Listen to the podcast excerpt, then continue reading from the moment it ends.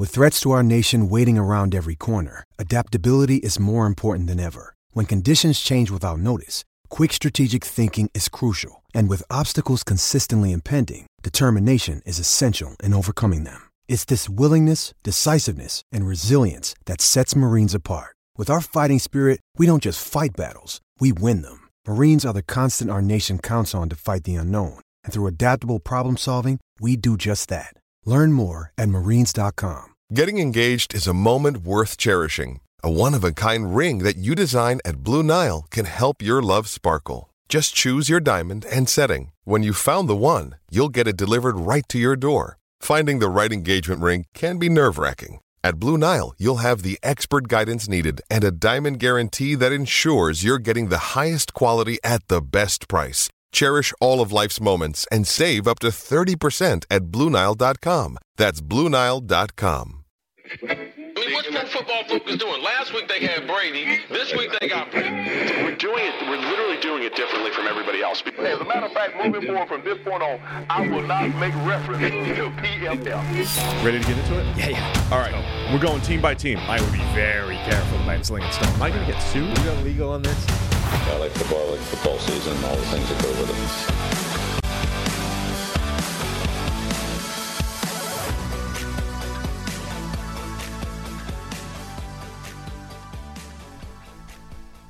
Welcome into the PFF NFL podcast. Steve Palazzolo, Sam Monson. We're live on YouTube, talking all things Week 13 in the NFL. Sam, Yeah.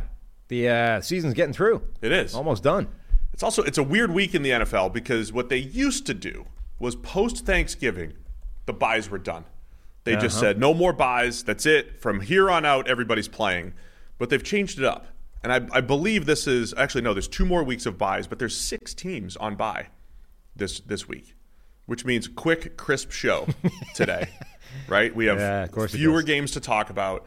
But uh, there's six byes this week. There's two more next week, and then we got to really work hard for the last four weeks of the season. Yeah, somebody the the Spotify what the Wrapped thing came out yesterday, so people were messaging in, you know, their minutes, what listened to, and all that kind of thing, and it had me wondering how many minutes did we create because that wasn't an element anywhere. It was Yeah. just like, and some people listened to like clearly more minutes than we created, right?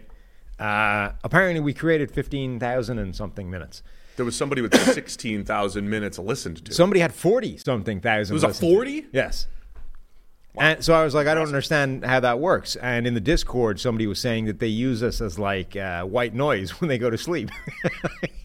They're like, if they're struggling, you know, to get to sleep, they find an old preview show, you know, two and a half hours worth. That's just where- hit play. I was always wondering that because uh, when you look at the numbers, you know, most people look at podcast numbers in the first 48 hours or a week or whatever, and we'll see preview shows add thousands of downloads a year later, months later. Yeah. Eli just posted in the chat somebody with 56,197 minutes. Wow. And that only puts them in the top 0.005% of our fans, which means there are higher numbers than that out there.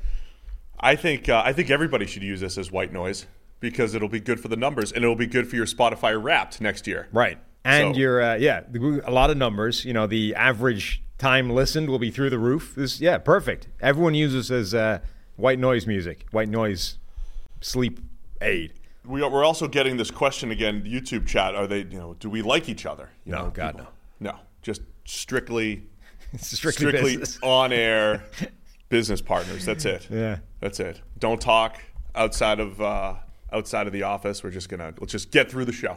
All right, it's painful. gonna yeah, grind it out. Right. Imagine, God. I think you and I like. I see people split. You know, Mike and Mike split up a couple years ago. right. Are we gonna have like a big bad split at some point? Right, it depends if the money's right. Basically, for either one of us. If the right offer comes along. see you Imagine later. How, imagine how painful like a two and a half hour show would be if you absolutely hated the other guy. Yeah, that'd be rough. Yeah. Like you think you if you if that was your thing, right? I hate the guy across the desk from me. Would be like 30 minutes and I'm done. I'm out. I can't handle any more than that. I mean, if you had to do shows with other people at PFF, I imagine that'd be difficult. But not me. Depends on the, the people. All right, let's get into the football action. Thursday night football: Seattle Seahawks at the Dallas Cowboys. Cowboys favored by nine and a half. Um, Seattle, we've talked about a little bit on the show about how they're in the middle of this stretch where they're going to be touchdown plus underdogs. Last week was the first game of that stretch. They lost 31 to 13 to the 49ers. They're at Dallas tonight. They've got uh, San Francisco again next week, and then the Eagles. So the six and five Seattle Seahawks, uh, their season on the brink here of uh, of falling apart in a you know challenging little run, and then Dallas as hot as any team right now, and Dak Prescott in particular, as hot as any quarterback. He is in the middle of a stretch that is really as maybe as good as we've ever seen in the PFF era. The last five or six games, um, currently the highest graded quarterback by our numbers, and you know just since their bye and since getting waxed by San Francisco, he's been unbelievable. The latest MVP favorite in a season where that seems to change every single week. Dak's not the favorite. I think he is now, right? Oh no, I think he's only up to fourth or something. It's a weird it's a weird MVP case.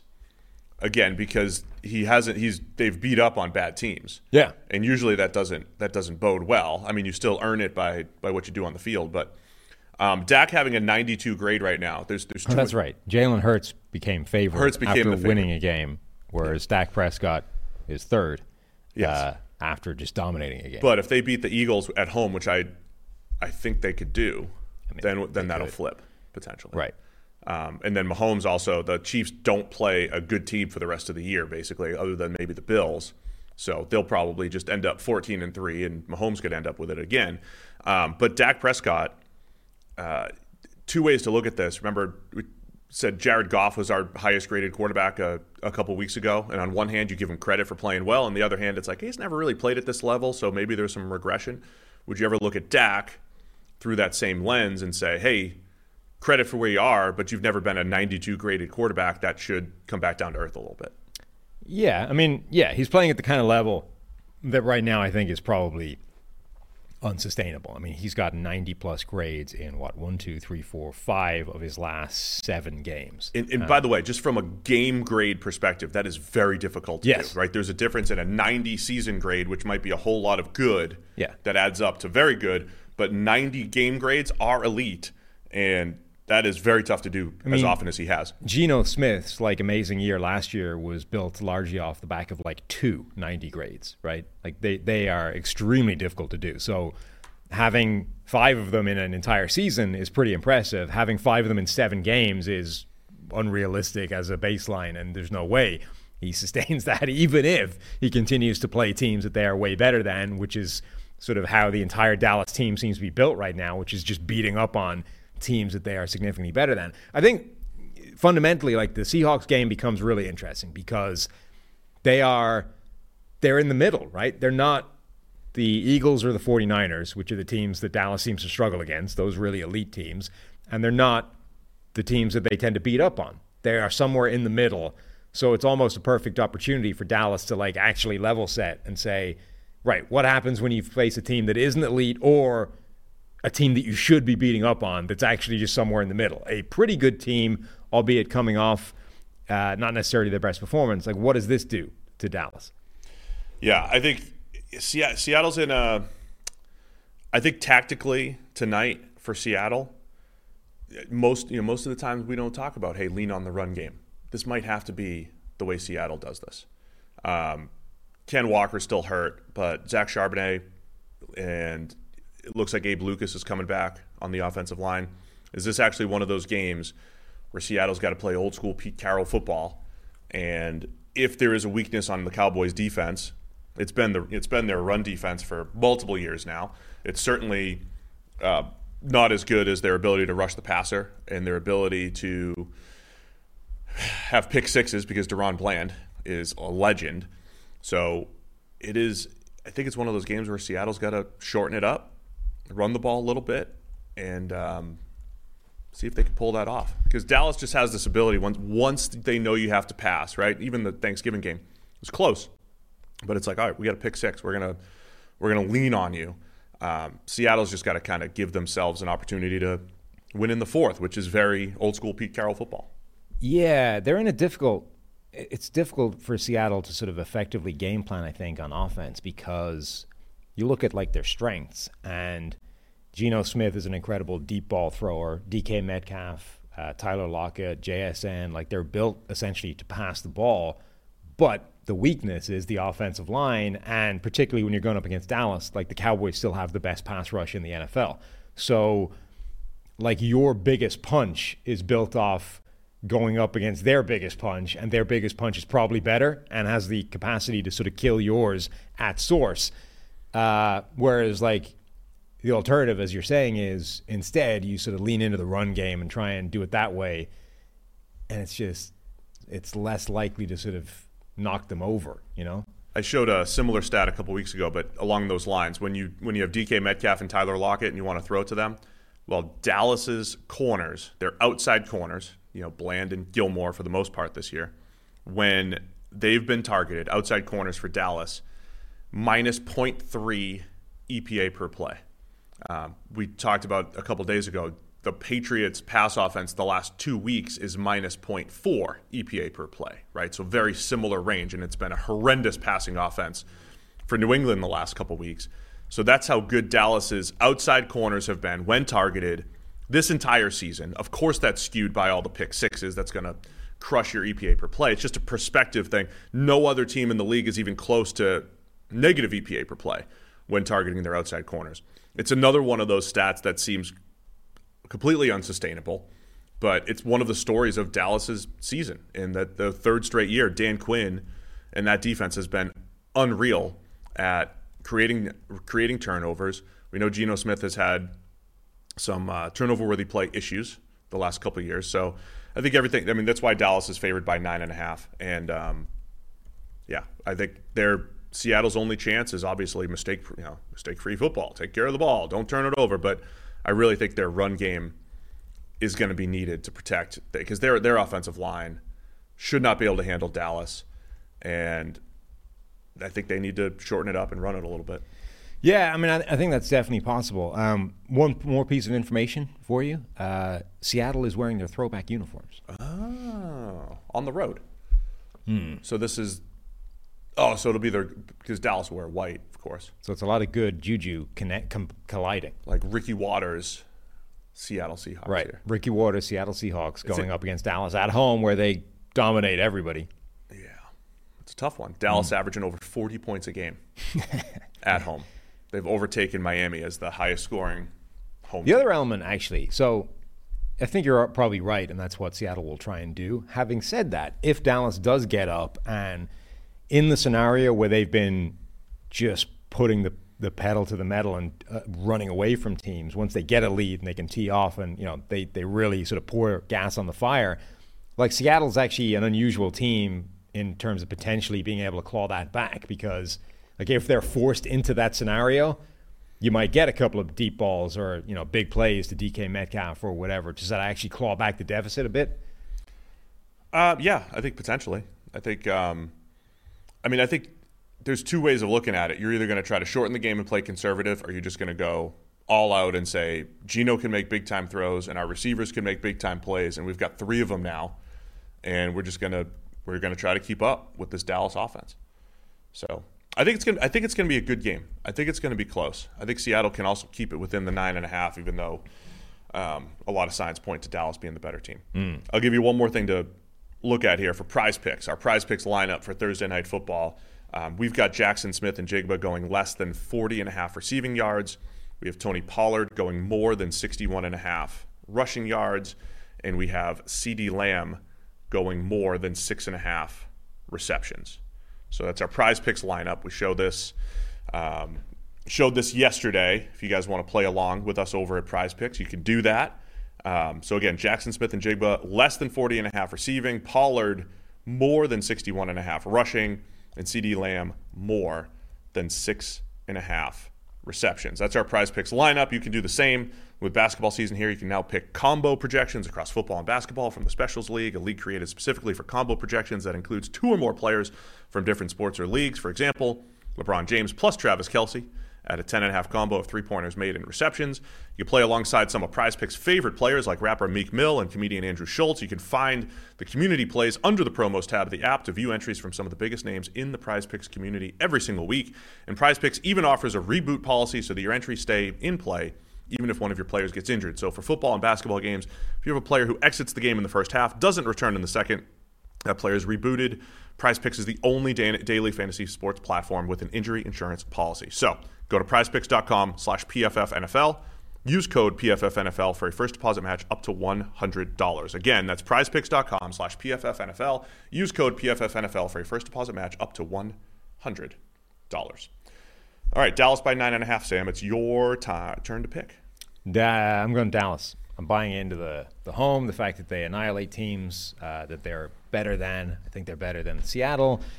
And therefore, I think eventually they'll run away with it in the fourth quarter. Okay, I'm going to say Seattle keeps it close. I like Dallas to win, um, but I'll say they keep it within the nine and a half. By the way, update from last week: you had nine wins last week, including choosing Linfield over North Reading. So eight NFL wins you had, eight and eight last week. I was uh, also eight and eight in the NFL. I didn't get the um, the Linfield game. No. And then Harry was 12 and four in his NFL picks last week. How badly? And he also got Linfield, so we had 13 total wins. How badly is your child annihilating us this year? I still have to add that up, It's but it was a good week. though, it's a good right? week for Harry Yeah. last week. I mean, I think he was already ahead, and he just pulled out four or five extra games on us. Yeah, I'm gonna have to call him. He's out in uh, like skiing or whatever he's doing out in Colorado before they go to Disneyland or in Utah. So I'm gonna have to go get his picks. Right. um, over the phone here. And then Uh, now that you don't have, now that you've got plenty of free time, you can actually add up his score. I'll have time to add it Yeah. up. I'll have some updates next week. I'll take Seattle to keep it within the nine and a half. Okay. All right, Discord game of the week, which is the game of the week. Hmm. San Francisco 49ers at the Philadelphia Eagles. Is that right? Niners are favored? Yeah. They're favored by two and a half at Philly? Yep. Really? Yep. Niners are favored by two and a half at the Philadelphia Eagles. Eagles um, atop everybody's power rankings because they only have one loss. Going up against the Niners, who had that three game losing streak but have looked dominant over these last few weeks. I like that. I think we're getting both teams at the peak of their powers, right? I mean, we're the, the Eagles are in the middle of this very difficult stretch of games, of which they've won all of them, right? They've just beaten Dallas, Kansas City, and Buffalo, and they still have San Francisco here to go, um, and then Seattle, or is there another? Oh no, then Dallas again, and then Seattle. So they're in the middle of this stretch, but the Niners have just uh, dominated these last couple weeks against good teams, against the Jaguars, against the Seahawks.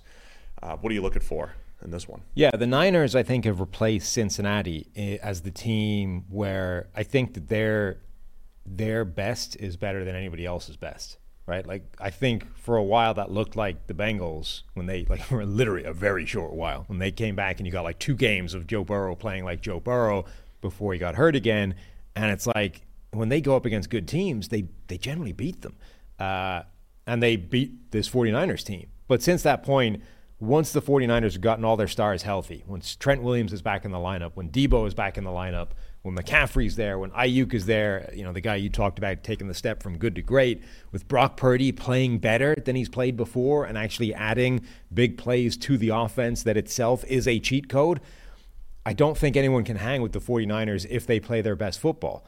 Um, so they've replaced uh, the, the Bengals as that team for me.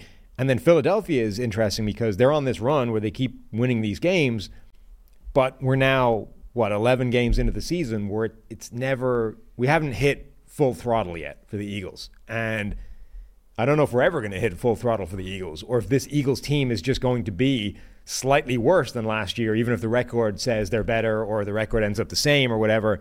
But there's this lingering feeling that they're not where they were, right? It, it's not quite where it was. And yet maybe the rest of the NFL isn't either, so they keep winning. But I, I think that's why the 49ers are favorite. Like they're the team that looks like they're at the level that Philadelphia or Kansas City or even the 49ers were last year before injuries.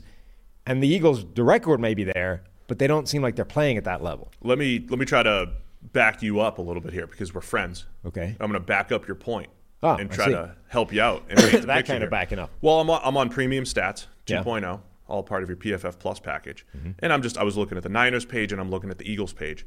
So the it, I'm going to look at overall team grade, and I'll admit our overall team grades for the season are not they're not like the best proxy for team. I would look at EPA type stuff and other advanced metrics. These are just kind of like rolled up player grades. Um, but if just at a glance, when you're looking at the Niners team page, as a team, their overall grade for games, they have a 92.5 grade against Dallas when they just dominated them, right?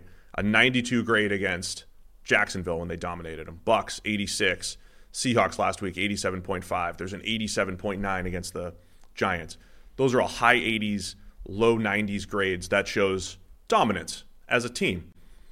so when you go to the Eagles page, Sam, nothing is dominant. It's actually funny. It's just it just paints an interesting picture that's describing what you're saying. It's like the Eagles are absolutely doing just enough to win every single week and in tough games. As I mentioned, Dallas by five, Chiefs by four, Bills by three in overtime. But their game grades, they've never had a game grade over 81. Um, that was way back in week two against the Vikings. Their last few weeks, 77, 70, 73, 73, 75. It's like unbelievably consistent. Um, so again, that just kind of like popped off the page at me as I was as I was looking at it, uh, because I think it backs up what we're seeing. You know, the Eagles are they're finding ways to win.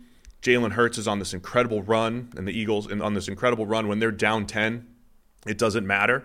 And I think that's I think that's the Eagles' superpower, Sam, is they can play the situation. They situational football. They can they can play from behind if they need to. They can play with a lead. They can uh, scheme it up defensively to shut down offenses like the Chiefs or the Dolphins. Uh, they can they can win in all these different ways, but they're certainly but they're not on a play for play basis as dominant as they were last year, for whatever reason. Is it because of a more difficult schedule? What, whatever it might be, they hit these weird lulls. I think on offense, where they just have some nothing plays or nothing drives, but they're certainly capable at any given time with AJ Brown, DeVonta Smith, Jalen Hurts still playing very well. Their run game, getting De- uh, D'Andre Swift getting on the edge with his speed the last few weeks has been a huge catalyst for them getting back on track. So I'm not trying to disparage the Eagles. I'm just trying to, to describe, I think, their level of play. So they're going up against, like you said, a team that dominates games yeah, in the I, Niners. I think a huge part of this is, I mean, part of it, I think, is uh, Jalen Hurts' injury. You know, he's dealing with a knee injury. He's not 100%. I'm sure that's affecting his play at times, if not all the time, and and that's part of why they're not quite firing on all cylinders. I think part of it is also this general league-wide trend of defenses winning. Right, for the first time in years, defense is actually having more success against offenses generally. Now, the Eagles counter that to a degree by the push play being unstoppable. Right, so even when defenses are winning, they still have this extra cheat code of being able to extend drives anytime they get to you know, third or fourth and short and, and keep things going. So it's sort of this weird dynamic that not a lot of other teams can bring to the table. Um, but I think that's probably part of why this doesn't look quite as good as it did a year ago.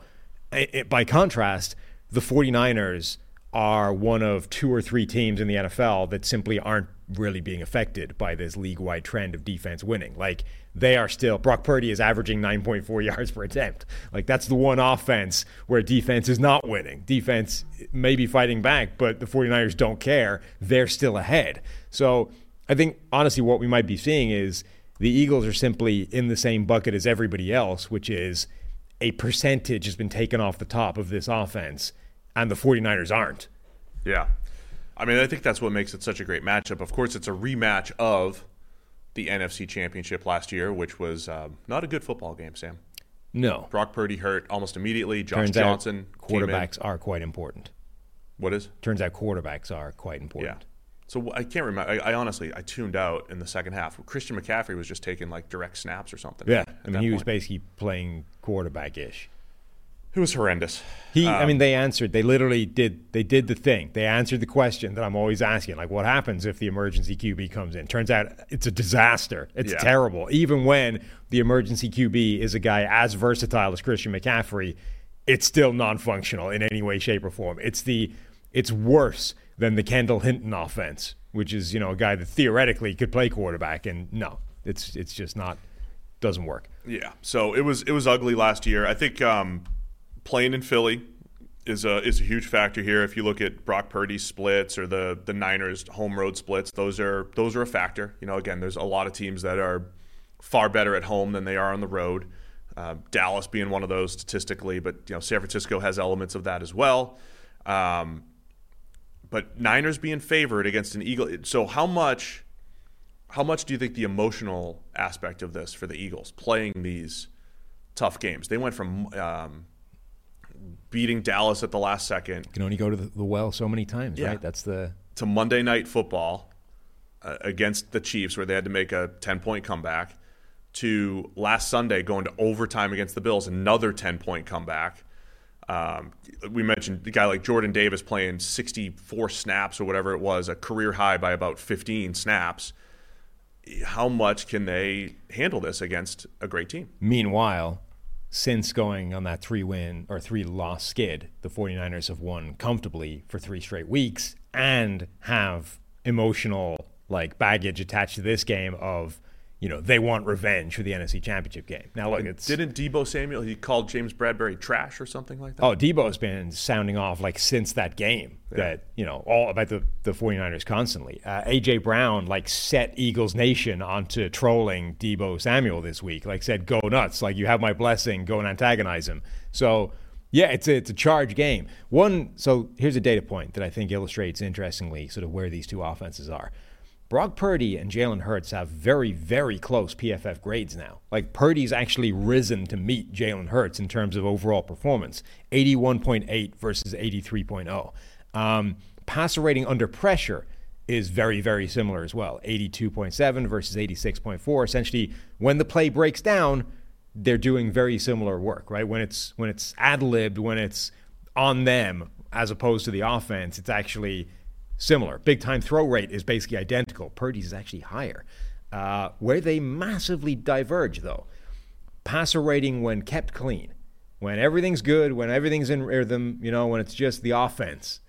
Brock Purdy's passer rating when kept clean is 127.3. I, I was going to say like 140 or something. Right. Yeah. Jalen Hurts is is quote unquote just a 98.9, right? So there's like 30 points of passer rating is being added to this 49ers offense when things go well that aren't there for the Eagles. And it's not there because the quarterback is playing worse because they're broadly speaking playing the same. It's there because that 49ers offense, whether it's the skill position players, whether it's Shanahan, whether it's the combination of all of them together, it's just working at a level that the Eagles offense isn't. Is this the game? you know, We talked yesterday. We had a great question about the team building strategy of the Niners, and basically, they don't have a good pass blocking grade.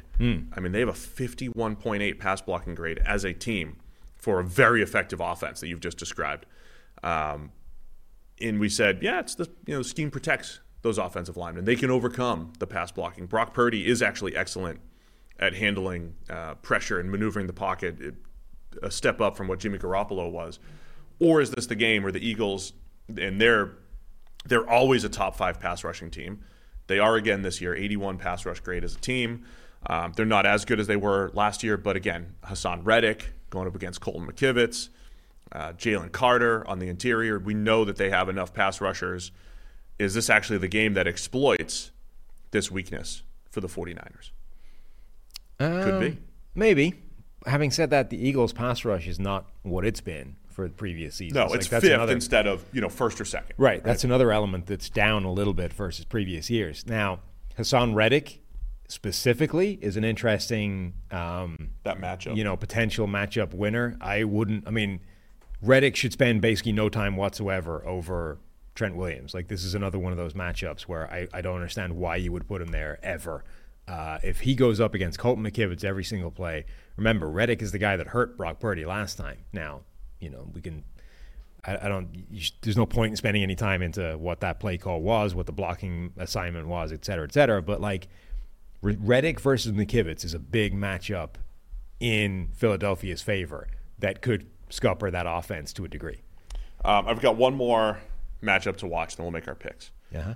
The Eagles' run defense, number one run defense grade in the NFL. They were outstanding last week. Remember on the review show I mentioned the Bills had one good drive, basically running the football, um, other than Josh Allen. One good drive.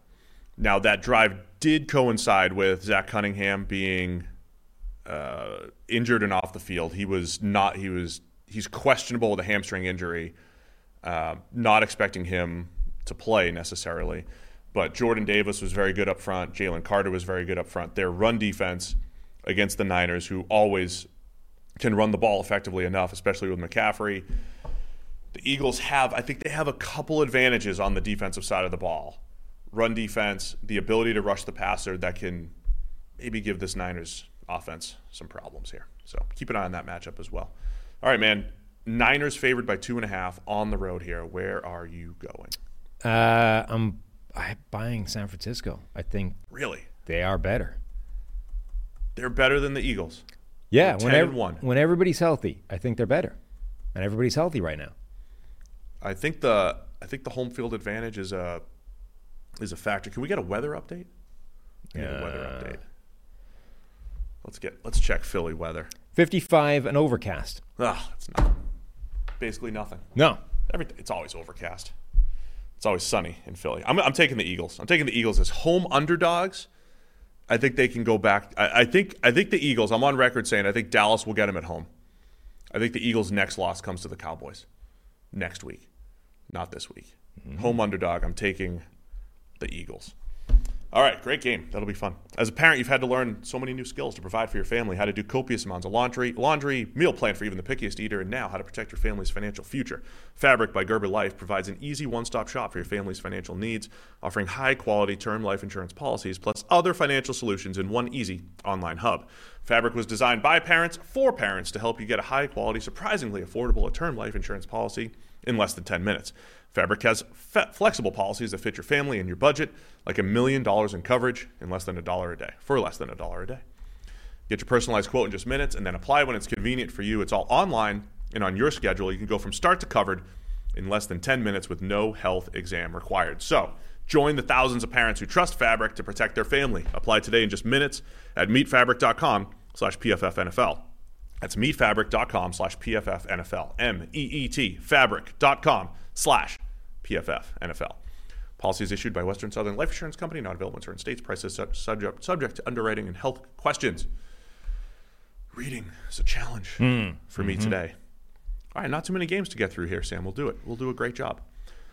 Uh, to the one o'clocks, Detroit Lions at the New Orleans Saints. Lions coming off their uh, difficult loss on Thanksgiving because that's what they've been doing in recent years. And uh, the Saints also coming off of some of their own disappointments. Lions still eight and three in charge in the NFC North. The Saints at five and six, uh, technically behind the Falcons in the NFC South, but they're both uh, they both have the same record, five and six. Saints are the only team in the NFC South with a positive point differential at plus seven. So, what do you? Uh, what's the uh, line here? Sorry, I clicked off of it. Saints The- plus four. Yeah, Lions are uh, favored by four here in the dome. What are you looking for here? Yeah, it, it's another. The Lions have had these weird games now where, you know, generally speaking, this season everything's going well, right? They're eight and three. They have the division in hand. They, you know, they're probably not in contention for that number one seed because of where Philadelphia is, but like they're in great, they're in a great spot and in great shape. But their losses have been concerning, each one of them, and they've been sort of spread out, right? Like they they lose early in the season to Seattle, and then everything either side of that is good, right? They obviously get the opening night win against Kansas City, albeit a depleted Kansas City team, but then handily beat Atlanta, handle Green Bay, obviously beat Carolina, you know, Tampa Bay, and then boom, a loss where they get annihilated on both sides of the ball by Baltimore. You're like, whoo, that was weird. And then you get a win against the, the Raiders, a win against the Chargers, a win against the Bears, and then this ridiculous like loss against Green Bay on Thanksgiving, where again nothing was working for the for the Lions on either side of the ball, completely out of character. And unlike Baltimore, they're not a team that should be doing that to you. Like the Ravens, you can go, okay, maybe they're the best team in the AFC and therefore the NFL. We can kind of chalk that up to just a really good team showing up at the right time. Green Bay is not that. Like that shouldn't that game on Thanksgiving should not have happened to the Lions. So do they bounce back again the way they bounced back the previous two times and they're going to go on a run again, beat the Saints, beat the Bears, beat the Broncos, beat the Vikings, you know, put themselves right at the top of the NFC? Or have these games that keep coming along every few weeks highlighted the the sort of fragility of this Lions, you know, season this year? Yeah, how do you? They're tough to predict. Um, they're easier to predict than the Saints, though. You know, the Saints have Sure. they have all the metrics. You know, like when I was when I was looking at the Cowboys and their outstand, like all of the outstanding metrics I was looking for for the Cowboys, like how good are their corners when you target them, and all these great numbers. Like the Saints are right behind the Cowboys. The Saints can play that shutdown level defense, and then when you look at the offensive personnel, all year I've been saying, look at all these playmakers. Of course, Derek Carr can get the ball to them. They're just one of the most horrendous red zone teams I've ever seen in my life. The Saints. I mean, that's really the difference. Between the 20s, they're good, and once they get to the 20, they're horrendous. And they Yeah. find ways. And uh, I think last year was a similar issue with the Saints with Andy Dalton. It's been an issue with Derek Carr uh, across, you know, whether it was with the Raiders or with the Saints. But yeah, you're right. Like predicting the Lions kind of laying an egg every few weeks, it's difficult to do because just a few weeks ago, I, their game against, I don't want to say it was a perfect game. It was a perfect game offensively against the Chargers. They, they were rough defensively. I think what's catching up to the Lions, though, is their pass rush Yeah, being the defense generally. I mean, they're Yeah. they're banged up in the secondary. They haven't found that extra complementary piece, pass rushing to Aidan Hutchinson. And yes, that's the one trend now for a month plus that's been consistent. Is the defense has not been riding at the same level it was earlier in the year. They can be attacked. And I don't think that was a team building failure. I think it, you know James Houston was. Remember, he had that incredible run last year on about 100 snaps. It was like, okay, this guy will be a great situational rusher. He's only played 31 snaps this year. He's been hurt. Yeah. Charles Harris They've was had a coming lot of off- injuries. Yeah, Charles Harris was coming off a career year. They had the Okwaras there. They had solid options opposite Aidan Hutchinson. But I do think if you're a Lions fan, the only thing you're going to look at in hindsight is say, okay, at the trade deadline, when the 49ers, when Ch- Chase Young is like the fifth best pass rusher on the 49ers and he'd be number two for the Lions, you're going to look back and say, should we have tried to add somebody?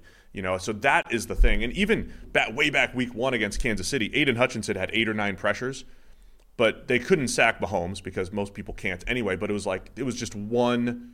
There's a lot of plays where it's just one isolated pressure, and you can avoid one guy. Yeah. And you need those plays where you're collapsing the pocket and pressing the quarterback, and the Lions just don't have that right now. Some games, but it, that I think that's what's catching up and you know starting to bite just a little bit on that side of the ball. Yeah, losing um, Chauncey Gardner Johnson was a big loss to that secondary. sure. Like they've had injuries in the secondary as well. I think just generally across the board, this defense is now becoming a concern for Detroit. It can be exploited. It can be attacked. It's not the strength it was earlier in the season. They were defending the run spectacularly well early in the year. That's not the case anymore.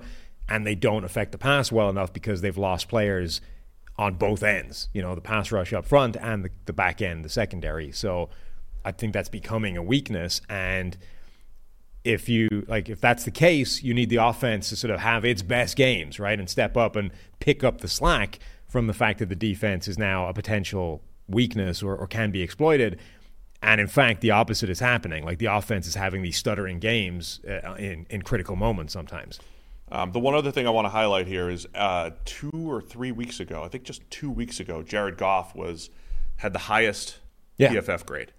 He is now down to number twelve. back to back his worst games of the, of the season Yeah, and again, I do, that's not. It's just. Um, I think it was the nature of the grading right now, where there was a whole bunch of players. There's really a bunch of players clustered together in how well they're playing. Um, and while guys like Dak Prescott continued to play elite football, and guys like Josh Allen are still playing solid, and Lamar and Trevor Lawrence, Goff had those two bad games.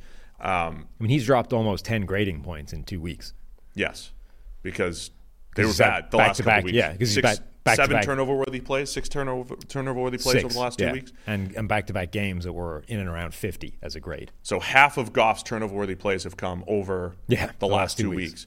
The question for me is, you know, I've said before, is this a slump? Is he not seeing it? It did look like two weeks ago against the Bears, he wasn't seeing it. Just wasn't seeing the field, putting the ball in harm's way in a different way than he than he had had been for the rest of the year. Green Bay kept putting the ball on the turf. Um, is this a sustained slump? Uh, some people were questioning if he had a little hand injury or you know maybe the little hands they were struggling holding on to the ball. Um, so some question marks there as far as Goff in this offense. I still think they're very capable, and me trying to predict what the Saints are going to do when on paper so many of the pieces are good, they just hit this hit this lull in the red zone, man. So all that said, where are you going? this one? Um, hmm. They have bounced back very well, which from every one of these setbacks, which is the only thing that makes me really buy into the idea of the Lions. That being said, I think the Saints can have joy against that defense. Man, I don't know. I'm torn on this one. Let's go New Orleans. I'm I'm back and forth on it too. New Orleans as home underdogs. I just I don't I don't want to bet on the Saints. This, remember every year we say this, right? This has been the Jag. Like, remember the Jags a couple years ago. I'm like I just don't I don't want to predict what you're going to do. Yeah. The Saints are that team this year. I will never be surprised by what the Saints do. If they're disappointing or if they look like an elite team. I do think at the end of the day, they should still win the NFC South. With all their issues, they should still win the NFC South for whatever that's worth. I'll take the Lions, though. As you mentioned, they are able to bounce back, and I think at the end of the day, the situational football will be in their favor over the Saints. Uh, Miami Dolphins at the Washington Commanders. Dolphins favored by nine and a half here at Washington. Jack Del Rio, defensive coordinator, has been fired since Thanksgiving, so we might get the uh, DC bump here, new DC bump Mm. for uh, for Washington. Yes, in DC. Uh, Dolphins, they get to play a uh, a road game against a, a lesser opponent, right? A lot of their home road splits are. Uh, they did. They beat the Jets on the road last week, but they get to go to Washington as nine and a half point favorites here. What are you looking for in this one? Yeah, I'm curious to see what that change in coaching does for the defense because for a couple of years now, Washington's defense has felt like it should be better and it's been underachieving, and they've tended to come where they've had ru- runs where they start slow and they get better, or you know it changes over a period of time. Like I wonder now if we just remove the coach and start consistently getting the level of performance from some of these players that we um, should be getting or have come to expect, whether this defense has the capacity to get significantly better. Now, this is a really rough test, like a baptism of fire to test that theory of, hey, it's great that you're moving in the right direction. Now go and stop the Miami offense. Good luck. Uh, that's tough, particularly when, you know, even if you just look on a season level, like two of their top three pass rushers no longer play on the team, right? The edge rushers have been shipped yeah, off. they traded Chase Young and Montez Sweat. Yeah, during so the season. Jonathan Allen is their primary source of pass rush as an interior player, and he's still playing really well, but not at that like, you know, Aaron Donald level where he's single-handedly able to generate all the pressure the team needs. They don't really have the edge rushers yet. Uh, Daron Payne doesn't bring that kind of pass rushing presence. He's just not that type of player. So this front four that for years has been the strength of the team and should be one of the best in the NFL, it probably isn't anymore. Like they've shipped off half the players that that would be applicable to. Uh, yeah, I mean, I think I think Washington's just in, tra- in transition, and if you look at, you know, they're they're tied with the Giants now, record wise, at four and eight. Point differential is actually similar to the Giants, as as icky as the Giants' season feels. Um, Tommy's saved it. He's on bye, he's just resting this week, but minus one thirty three point differential for the Giants. The the Commanders are at minus one hundred four. You know, I mean, it's it's not been a good season, even though they you know played the Eagles tough uh, a couple times. And you know, we usually spend most of our Washington time talking about Sam Howell. He's um, he's remained inconsistent here. When it looked like he was maybe turning a corner, that regressed a little bit. It's a fascinating season for uh, for Howell. He's he's dropped back almost hundred times more than any other quarterback. I know they haven't had a bye. That's going to skew those numbers, but it's it's also been this extremely pass heavy attack. There's been a lot of pressure on him, both literally and figuratively. Um, so yeah, he's he's faced the fire this year, Howell, and uh, you know it's been a, a challenging year for a first year quarterback. So they're in transition, man, and I think for the Dolphins, it's one of those got to take care of business games because they're eight and three. They're still in the mix for um, they're a game and a half ahead of the Bills in the division, or two and a half games ahead of the Bills in the division. Looking for a number one seed, looking for you know seeding two or three seed above the Ravens, Jags, and and Chiefs, and the Dolphins have to take care of business here. Yeah, it's difficult to know what um, the Vic Fangio type of defense will do to Sam Howell. I, there's not a pattern in his performances in terms of scheme. Like he's not struggling against one specific scheme. He's struggled against the Bills, who run a sort of um, coverage based defense. He's also struggled against the Giants, who are the second most blitz happy team in the NFL, and against Dallas, who just you know bring pressure everywhere. So I, don't know that there's necessarily a trend as to whether he's going to do well or badly against a, a Fangio type of defense, but because the Dolphins' offense is likely to have a lot of success, it's going to have to be a game where they turn it over to Howell again and say, keep pace, you know, which is, if nothing else, a wildly high variance end of Yeah. how this can go. Like it, Sam Howell's played some of his best football where they've abandoned the run, run hurry up, and just said deal and see what happens.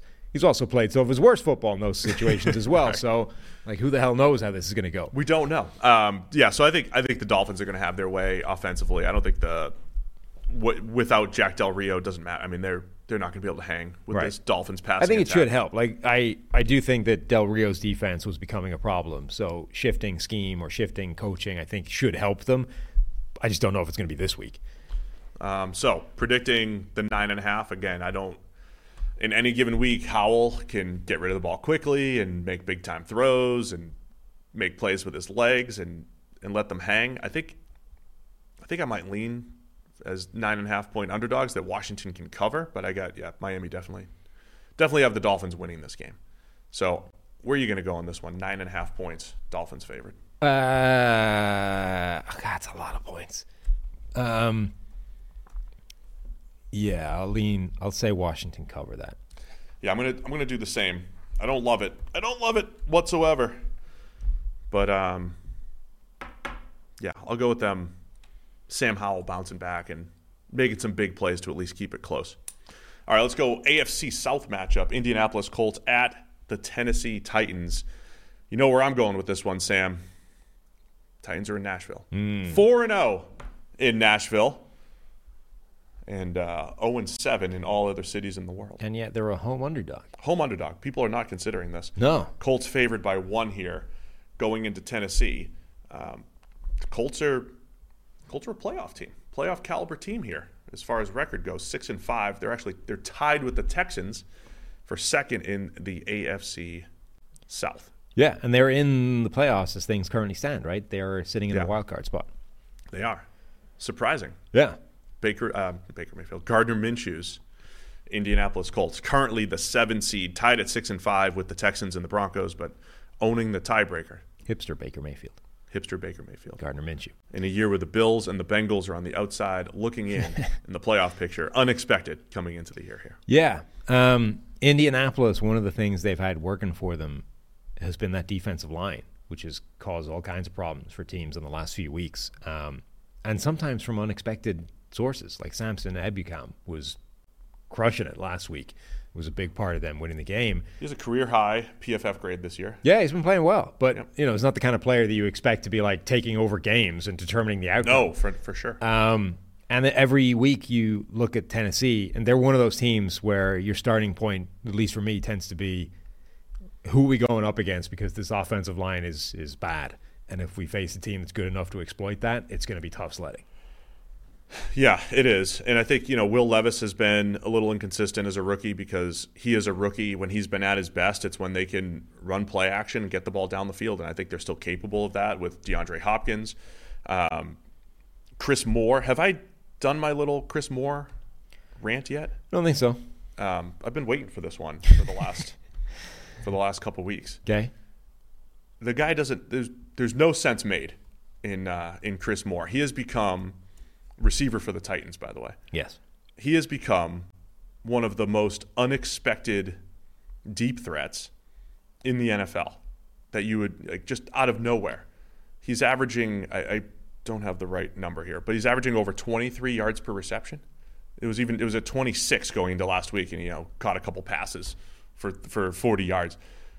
He's become a like a designated deep threat. He's become the Kalif Raymond guy that we always talk about, which is fine, other than the fact that he's been in the league for about seven years. He's never done it before. He's never been a deep threat, and he ran a 4.53. Yeah. Like, there's nothing about Chris Moore that says, oh, yeah, he's a definite, you know, 24, 25 yards per reception guy. And the Titans are getting him the ball on end arounds. They're getting him the ball in space. They're uh, throwing the ball to him downfield. It's just a fascinating development His for a guy that came into the league in 2016 as a fourth round pick. Yeah, his college numbers were very you know, designated deep threaty though. Like his col- his average catch in his enti- entire college career was like 19, um, and it was above 20 in three of the four years. So he he sort of has that. But you're right, like 6'1", 200 pounds that runs a four five. This is not a guy you expect to have any kind of like, oh, he's gonna be he's gonna be the new Will Fuller, but apparently he is. It makes like look at the rest of his NFL career. He never he never caught more than he had 48 catches last year for Houston at 11.4 per catch. He's he had 13.8 yards per catch back in 2017 on 18 catches for the Ravens. There's no point in his career where he did anything like what he's doing right now. And it's just 12 catches for 280. It's just fascinating. And it's like the Titans are going out of their way. Like, we got to get our Chris Moore deep shots in Was there. his average depth of target is 20 yards downfield. Right. It's never done anything like that. Last year it was nine. Yeah. I mean, good for the Titans. It's not, and again, it's not like he's going to the Pro Bowl or anything like that, but I love having one of these guys on the team. And they needed one, right? Because Yes. they bring in DeAndre Hopkins, and like my analysis on Hopkins before he had moved anywhere was, you know, can he still play?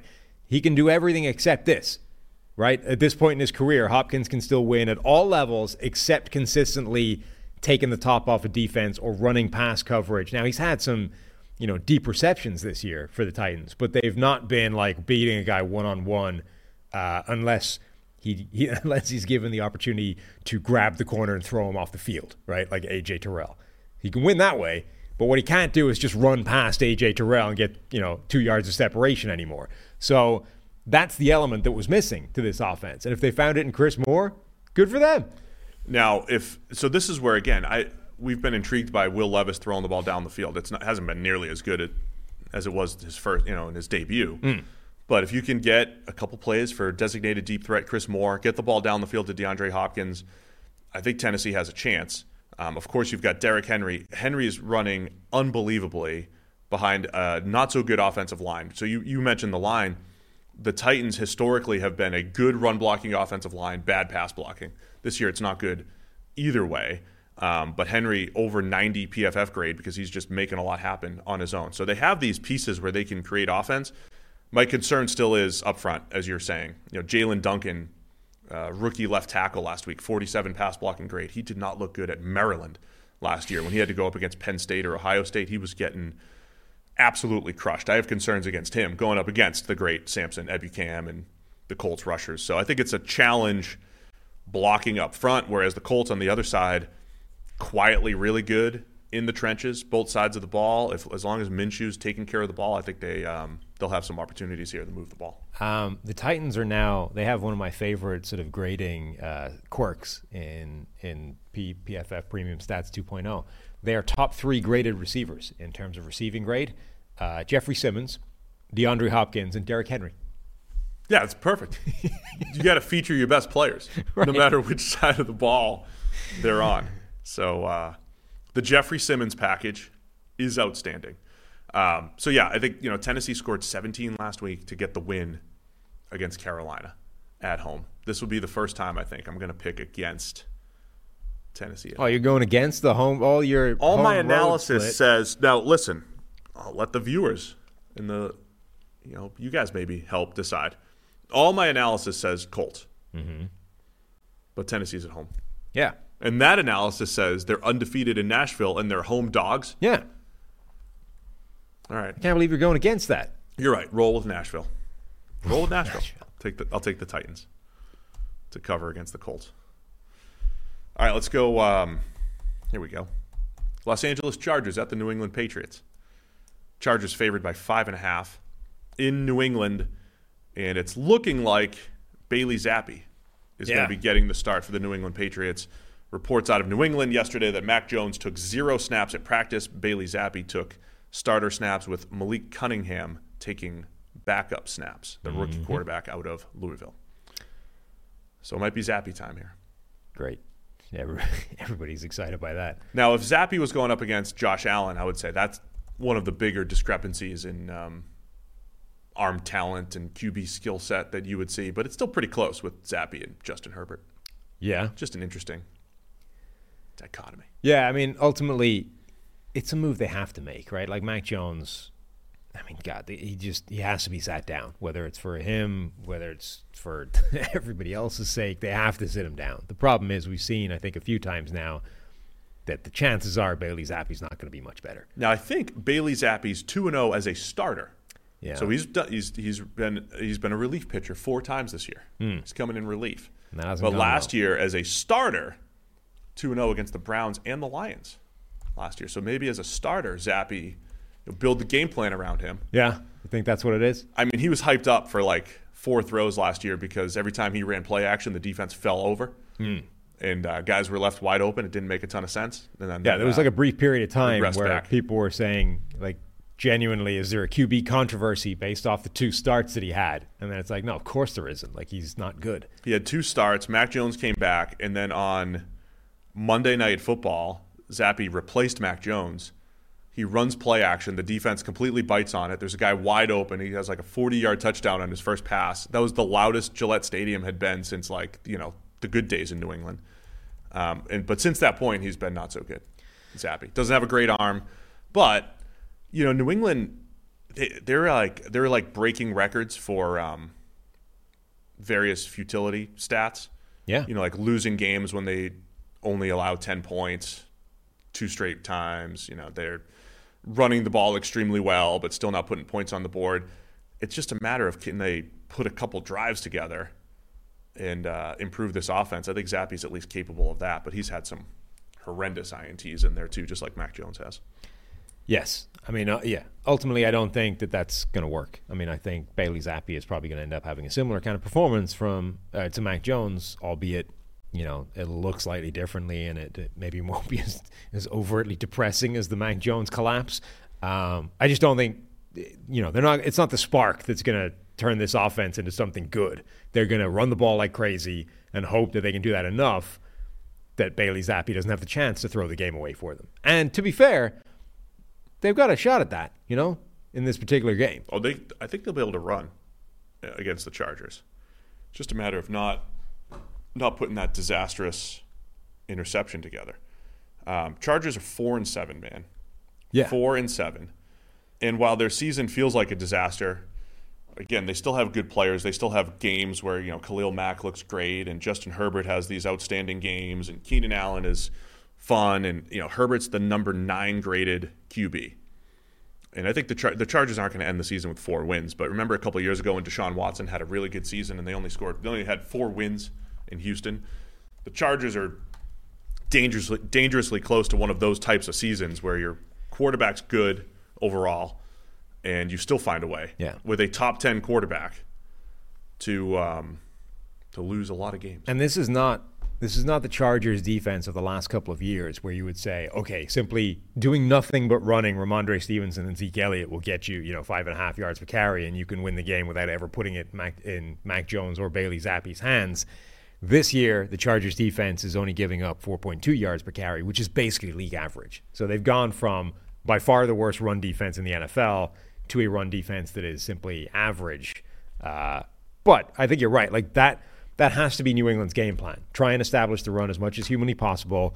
Don't put it in Bailey Zappe's hands unless we have to, and hope that we can get enough joy out of that that that works. So get ready for the next few months. Bill Belichick is going to be rumored to be the next coach for every team that needs a coach, including potentially the Chargers. So, is Bill Belichick getting a close up view of his future team here, Sam? Uh, I don't. Does, I, no. Would Bill Belichick go to the Chargers with Justin Herbert there, and there's there's this foundation of players to to build around in his I- old age? don't think so. Okay. I think of all the teams that are going to be interested in Belichick, I, the Chargers doesn't feel like one that Belichick would be interested in. Out to L.A., not an L.A. guy.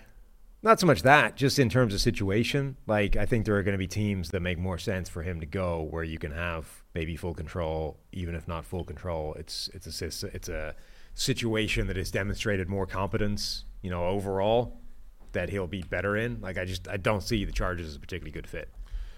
All right, man. Chargers favored by five and a half here in New England. One o'clock start. Where are you going with this one? The Patriots to keep it closer than five and a half. Patriots to keep it closer than five and a half. So the the Zappe bump. Zappe bump. That's what you're expecting? Or no, keep I just close? think they'll be able to keep it closer than that. I think they right. might be able to run the ball enough and have Zappe throw enough screens that they can just keep. Plus, it's the Chargers, right? They find some way of not winning by you know twelve or whatever. Uh, I'll take the Chargers. Again, I could easily paint this picture where New England, you know, gets a little spark and they run the ball and play solid defense, and the Chargers charger. But I gotta say, the Chargers have a a better squad all the way across. Yeah, I mean they absolutely do. I just think that they'll find a way of not exploiting that to its fullest. All right, let's go. Uh, Carolina Panthers at the Tampa Bay Bucs. Bucs favored by five and a half here at home. Panthers have just one win, but they just fired Frank Reich, so another And others. and others. Yes, QB coach Josh McCown, Deuce Staley, running back coach. Uh, so new coach bump here. Yeah, I might be Panthers. most fascinated about that element of it. Chris Tabor Yeah, is the new, uh, the interim head coach. right. He was the special teams coach. and a holdover. So remember, so Frank Reich put together this quite eclectic coaching staff that was like a mix of you know seasoned old veterans, like tons of experience, and guys that were like in the league last week, right? Like Josh McCown, right? So they had this weird mix, but there were also I think two coaches from the previous regime that David Tepper wanted to keep around. One of which was this guy, the special teams coach, who stayed from the previous coaching regime.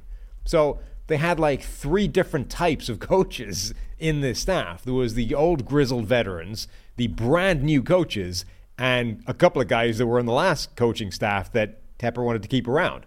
And that's the guy running the show right now with the uh, cons- consultation of Dave uh, of Jim Caldwell as just a, mo- a voice Yeah, fascinating. That and then this guy comes in and is like, I tell you what, I, I appreciate that you've gotten rid of Frank. That clearly needed to happen. I also appreciate that I'm now in charge. And the first thing I want to do is get rid of Deuce Staley and Josh McCown. What was happening? Like, was he just these guys should never be coaching? I know. can't stand working with them. What was happening? I have no idea. I just think that that's an incredibly interesting element of this whole thing is that an interim guy who typically don't, I don't know that they even have hiring and firing privileges normally, but this combination of the special teams coach and Jim Caldwell have come in and said, we didn't go far enough getting rid of Frank. I need Deuce and Josh out of the building.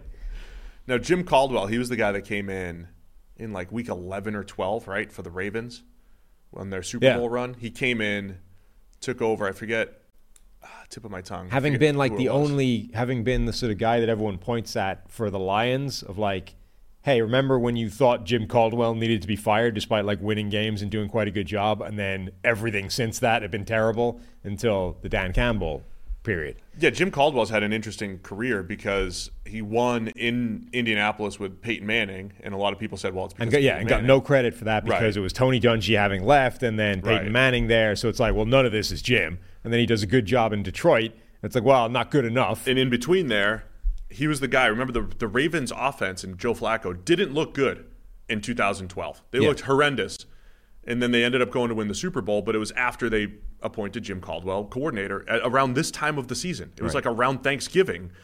Um, and Caldwell was a catalyst there. So it's an interesting I wonder if he'll be in the mix as far as the the head coaching job goes Hmm. going forward because yeah, he got fired from Detroit for just not being able to get them over the hump, Yeah. but he got them to the playoffs, right? Again, against expectations, Jim Caldwell has done a great job throughout his career.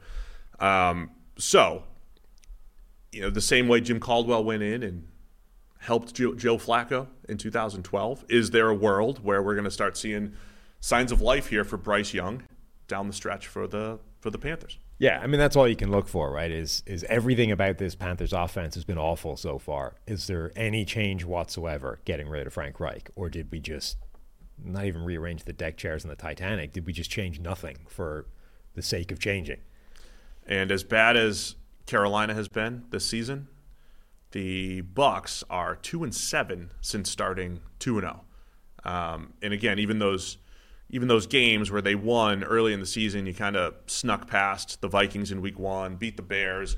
Um, I mean, the Bucs have really they've been competitive in pretty much every single game, but they're not they're not finishing games. They've had opportunities to make comebacks against the Colts. Uh, blew a game against the Texans, wherever your perspective is. Had a chance to come back against the Bills, kind of made that close. Uh, comeback opportunity against the Falcons. They've been pretty close in a lot of games, but they're sitting here at four and seven. Um, but just like every other team in the NFC South, like the Bucs still legitimately have a chance to win the division because they do play the Panthers twice, and they have the the two teams that are ahead of them, the Falcons and the Saints, still have those two teams on the schedule. Can the Bucs actually make a make a run here, even though they're two and seven in their last nine games? Yeah, I mean, if they can't beat the Panthers, what are they even doing? Like everything has been terrible for the Panthers this season. Sure, they just fired a coach, but like it's still all bad. I mean, the offensive line is still miserable. The coach, uh, you know, has no real experience of being doing anything at this level. At this talking about the Bucs. No, the the, the Panthers. Oh, the Panthers. Um, yeah. Like, sure, they might have a new bump by shifting, getting rid of Frank Reich, but just, it, it, doesn't change any of the the underlying problems. So this should be Tampa Bay's comfortably. Yeah, it'd be interesting to see. You know, the Bucs pass rush has been you know kind of hit or miss this year, but seeing rookie Calijah Kancey, you know, Vita Vea every single week, as we say, should be able to dominate. Um, Shaq Barrett coming off the edge, Joe Tryon Shoyinka. Uh, the Panthers Panthers offensive line has been like a get right spot basically for opposing teams. The matchup between Bryce Young in the passing offense and Todd Bowles, I think, is an interesting one because the Bucks defense seems to fluctuate between, eh, you know, good and you know blitz heavy, and they really challenge opposing quarterbacks, and then just you know giving up so many free big plays. Um, the secondary is not grading very well. They've got second year Zyon McCollum back there struggling you know, because of injuries this could actually be a spot where the Panthers, if they could scheme it up a little bit better, you know, we that they'll have some plays to be to be made in the secondary. But Bryce Young in that offensive line going up against Todd Bowles and his blitzes, that probably probably doesn't bode well. So five and a half for the Bucs. Where are you going with this one? Uh, I'm going for the Bucs. I'm not buying that Carolina fix things. All right, I'll do the same. I'm going to do the same. I usually I usually go with the interim coach bump. I usually go that route, but I'm not in this one. Super Bowl rematch, Sam. Arizona Cardinals at the Pittsburgh Steelers. 2008 Super Bowl, whatever year that was, or whatever Super Bowl that was. Steelers favored by five and a half. The new look, 16 points a game, 400 plus yards per game. Steelers what a crazy favored by five and a half. What a crazy Super, Super Bowl that was. Let's just talk about the Super Bowl. Just that game? Santonio Holmes, the interception by James Harrison, James 100 Harrison. yard interception before the half. We've got the culmination of one of the greatest runs ever in the postseason of Larry Fitzgerald. Fitz Kurt just Warner. catches the ball over the middle and just splits the D. Mm-hmm. Took it to the house, right? Yeah. For like 70 yards or whatever it was. And that was at the end, like every game that, that year in this playoffs, Fitz had like a buck fifty. Fitz was crushing it. incredible that year.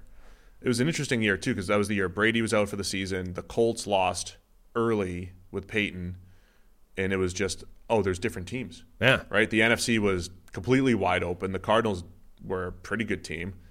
Um, it was a fun year because you just had different teams there. Anywho, Where were you? Where were you watching? where was I? Yeah. Uh, in It's oh, a more interesting game than this week's. Ah, fine. at home, I think. I don't know, like in Ireland. Nice. I don't remember where it was specifically for that game, but I assume somewhere at home. I was at my friend's house, my Yeah. friend Kevin's house. Just to go there for the Super Bowl.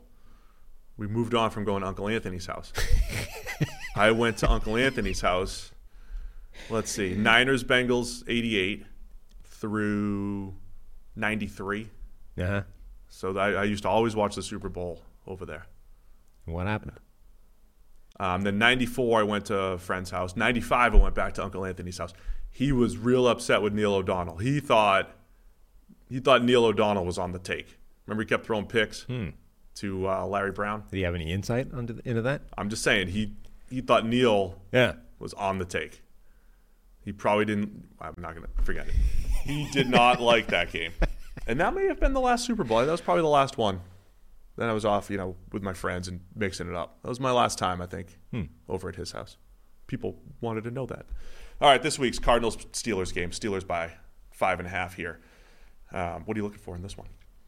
Uh, yeah, I mean, obviously, last week we saw the the Matt Canada-less Steelers have a big bump, 400 yards. Kenny Pickett looked really good. Now they still didn't get the ball in the end zone that much, but part of that was sort of freak plays. Like Pickett put the ball in his receiver's hands in the end zone. It just didn't end up getting called a touchdown because it came out late in the play.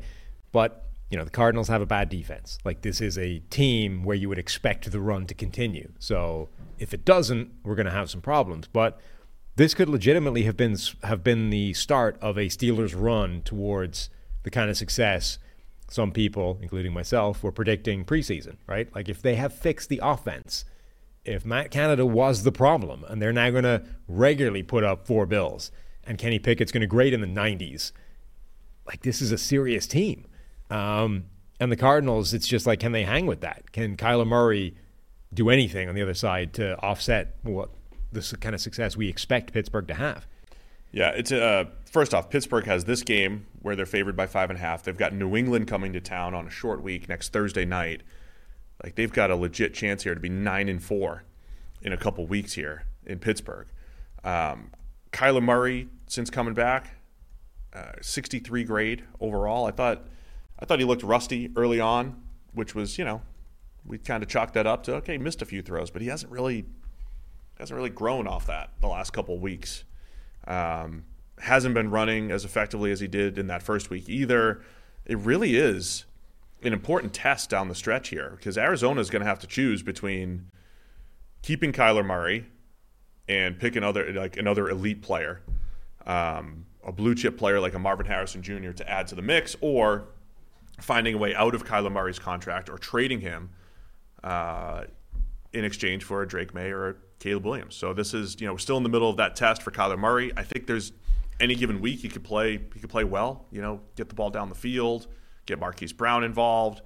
Uh, but he hasn't played all that well the last few weeks. He's actually gotten worse. Yeah, I mean, if the season ended today, Arizona would have the number two and the number 17 overall pick in the first round. So they they are on pace to have a direct conversation about Kyler Murray or the one of Drake Maye or Caleb Williams who doesn't go number one overall or trade you know or trade down. And that's with um, and that's with Kyler Murray having pretty high trade value because again.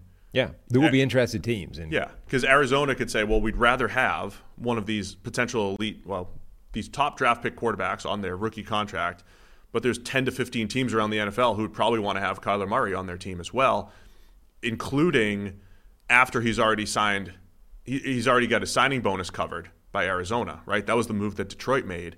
Um, I'm sorry, I'm getting ahead of ourselves. We'll get into the offseason soon. But in this particular game, Steelers' running game last week was really good. Najee Harris had a nice game, and Arizona's run defense just got thrashed by the Rams. They've got the lowest run defense grade in the league. I think Pittsburgh has another chance to put up a ton of yards. But again, I think once, you know, like the Saints, red zone finishing, Kenny Pickett finding ways to throw touchdowns. Uh, they're going to have to do that this week.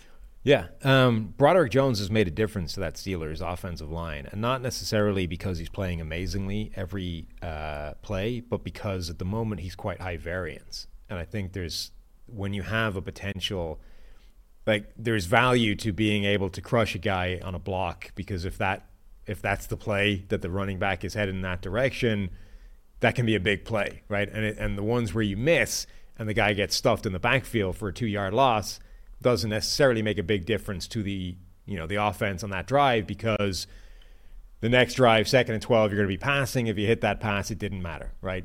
Whereas the 40 yard gain, because Jaylen Warren is explosive and fast, that can make a big difference. So this the inconsistency with Broderick Jones' blocking right now doesn't necessarily make a huge difference negatively if the rest of the offense can overcome it.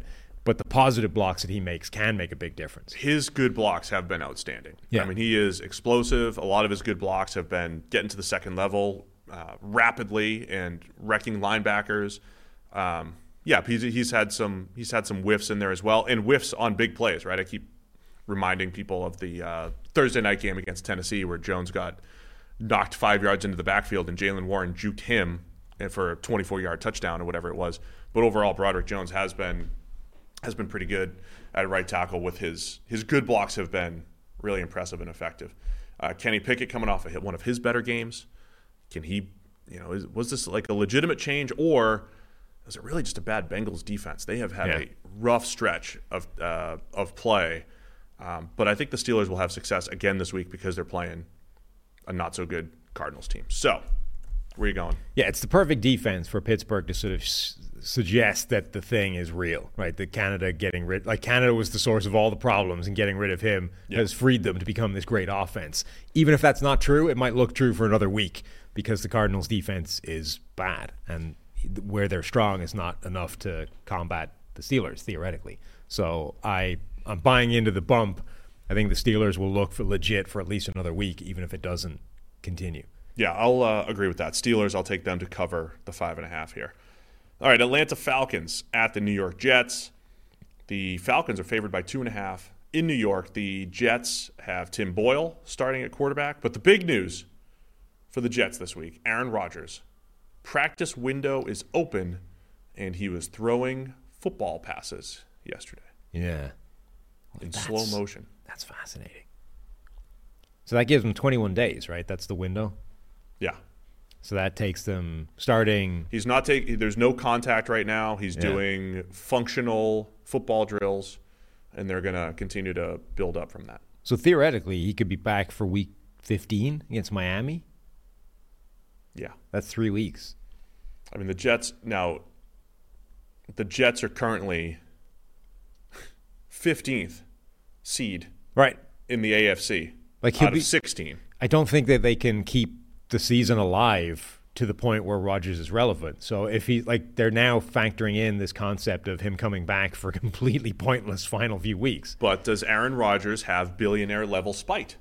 He might have billionaire level spite against uh, I don't know everyone. Yeah, well, where so- he would want to just come back and say, "Look, I did it. I came back in three months." No, I think that that yeah. I, so that's the thing. Like I could definitely see there being value, vaguely silly value, but value nonetheless to being like just getting back for the final game, right? Just to sort of their final game is on the road against New England, right? Week 18. I, even if their season's dead, like I could see Rodgers wanting to get back, start that final game, and be like, "I did it. I made the comeback. Forty-year-old Achilles. I'm back look, aren't I amazing, right? All the thing, everyone's focusing on Aaron Rodgers in the day where everyone else should be focusing on playoffs. But no, it's all about me. Congratulations to me. I don't really see the point in doing that in week 15.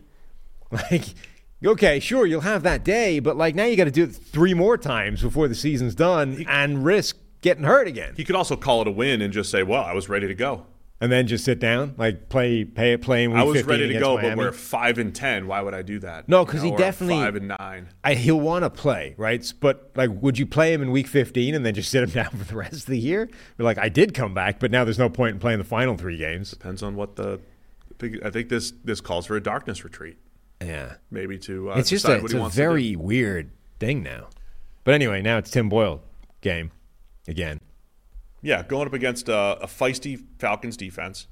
Um, the Falcon, uh, sorry, the the Jets defense is we've you know they've got the number one coverage grade in the NFL, and they've been outstanding at the second level or, or the you know at the linebacker level. Quincy Williams playing great ball. Uh, corners are tough to throw on, but I do think the Falcons have run game answers. You know, even though they had the invisible right tackle play last week, overall they're very good at creating in the run game. Bijan Robinson, Tyler Allgeier, what Desmond Ridder being a, a threat as well. I think the Falcons have a chance to move the ball on the ground. I'm just concerned every time Desmond Ridder drops back against that Jets pass rush and great coverage unit. Yeah. Um, yeah, I, I I think one big thing is just does the offense cause enough problems that like I feel like every game for the Jets now is they have an incredibly short fuse for the defense like unraveling and getting frustrated and pissed off that everything's going south, right? Like if That they, has been the last couple weeks, right? Yeah. Against the Bills and the Dolphins. And if things go well at the start of the game, I think we're fine, right? I think the Jets can have one of those games where that, that defense is so good. Um, but it doesn't always look great because the offense is going to dig them a hole and they'll get beaten in a few plays and then they'll get annoyed and frustrated and it, it'll unravel, right?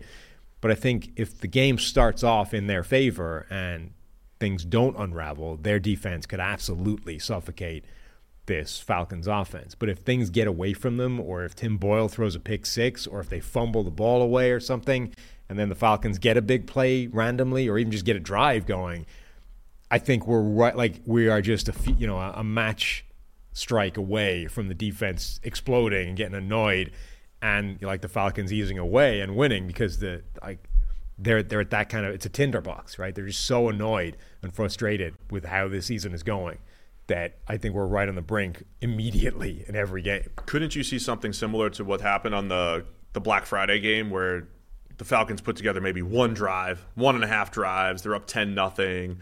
Desmond Ridder, you know, one of the league leaders in turnover worthy plays, puts the ball in harm's way. Jets get the ball back, short field, and it's like this close game. But the you know Falcons pull it out, you know, sixteen to six or sixteen to nine or something like that. I mean, that's what I'm looking at here. Unless, again, J- Tim Boyle didn't play horribly the yeah. other day. He had a, a hail mary pick six. Right, he had some some bad luck in there as well, but it's not it doesn't it hasn't mattered how well the quarterback plays because the offensive line has just revolving door of not good players right now. And again, beyond Garrett Wilson, who are the guys to throw to? Yeah. Um, so the situation hasn't been great. The quarterback play hasn't been great, unless the Jets, you know, find a find a spark in Tim Boyle. I'm expecting a, a low scoring game here, though. Yeah, I do feel like the Jets defense matches up well against the Falcons offense as well. Like even Atlanta's strengths, I don't think, are necessarily strengths against the Jets. You know, the, the physicality of a Sauce Gardner, say, is a good matchup against a guy like uh, Drake London. Um, I think they have a, a, good enough run defense to combat Bijan Robinson, the, the Falcons' run game, even with Desmond Ridder as part of it. I think that they can, they have the capacity to absolutely shut down um, that Falcons offense. But the question is, will they get frustrated and lose the rag because their own offense stinks. Keep an eye on Jessie Bates, man. I don't know if he can force those turnovers every single week, but Tim Boyle could give him a couple opportunities here. Mm. Okay, so Falcons by two and a half here in New York. Where are you leaning with this one? Uh, yeah, I think Atlanta. I, I sort of, I feel like the Jets defense is going to get frustrated and unravel again every week now. I'll take the Falcons to cover the two and a half. I do think I think they'll have some success on the ground. Just a matter of Desmond Ridder not putting the ball in harm's way three or four times, like almost every other quarterback has against the Jets. Yeah, um, which is a strong bet, but I feel like the Falcons can at least well, the, the, Jets turning not every, rely on him as much. You know, the Jets turning every opposing quarterback into Zach Wilson's level. What happens if the quarterback already started at Zach Wilson's level? right, he becomes Tim Boyle's level. I don't know. All right, let's go to the four o'clock games. Three more games to discuss here. Denver Broncos at the Houston Texans. By the way, this game. Uh, oh, so uh, we haven't updated the schedule here. This game's now at one, and I forgot the Panthers Bucs. They flipped these two games. So Panthers Bucs is actually in the four o'clock window. I think the NFL did that just to get more eyeballs on Niners Eagles. Yeah, and to get more eyeballs maybe on Broncos Texans in the one o'clock hour uh, because both teams are six and five and right on the outside, the eight and nine seeds right now in the AFC. So playoff implications here with the Texans favored by three and a half. Mm-hmm. Um, the Broncos are on a ridiculous stretch where something like 20% of their defensive possessions over the last few weeks have been turnovers. So, on one hand, impressive turnaround by the Broncos, and it's coincided with a much better defensive play, slew of turnovers uh, high volume rushing attack, and Russell Wilson making one or two special rust plays per game, and that's been the formula for the Broncos. But that also feels like a fragile formula. So can they can they keep that up here against Houston? Uh, yeah, that's entirely. I mean, that's the question. Um, Get some Broncos fans just getting to the chat here, excited, feeling good about this little run they're on. Yeah, I mean they're on a, you know, they're they're going to get talked about as like the hottest team in the NFL because they have Five the longest, the longest win streak, right? Yep. Um, I think that might be overstating it a little bit, but yeah, you have to respect the the improvement. I mean, forget the win streak, just the the sheer improvement, particularly of the defense, which has gone from. Remember, they got beat by 70, and 70 was soft. Remember, Miami they only got beaten up. by 50, Sam. They gave so, up. Okay, 70. they gave up 70. They got beaten. I mean, they got beaten by a score of 70 points on defense, was my point. Like, gotcha. they gave up 70 points. And 70 was a soft number because Miami elected not to take a field goal that would have set the record for some reason that, that made no sense to anybody. Um, and yet now, like they, they limit Kansas City to nine points. Um, they limit Buffalo to 22 points. They limit Cleveland, albeit without their quarterback, you know, to 12. Like they are playing really well as a defense, and Russell Wilson is playing really well. Put the ball in Courtland Sutton's hands in the end zone last week, and he didn't come up with the catch. It's a good team right now. It is, and again, I think you know they've. Um, it, has been, uh, you know, guys like Samaje Perine stepping up and getting big plays by Courtland Sutton, even though he didn't bring that in. Um, I'm I'm intrigued by what Denver's done because again, I don't think Russ is completely back or anything like that, but they've at least got this more controlled environment, a, high volume rushing attack, as I've mentioned, and just in getting just enough plays from him. And he's in Wilson shown that he's got his athleticism back. He's able to make some of those special plays per game. And and you know the defense that not only like, they didn't just give up 70, Sam. I mean they were historically bad through four games, five games. Yeah.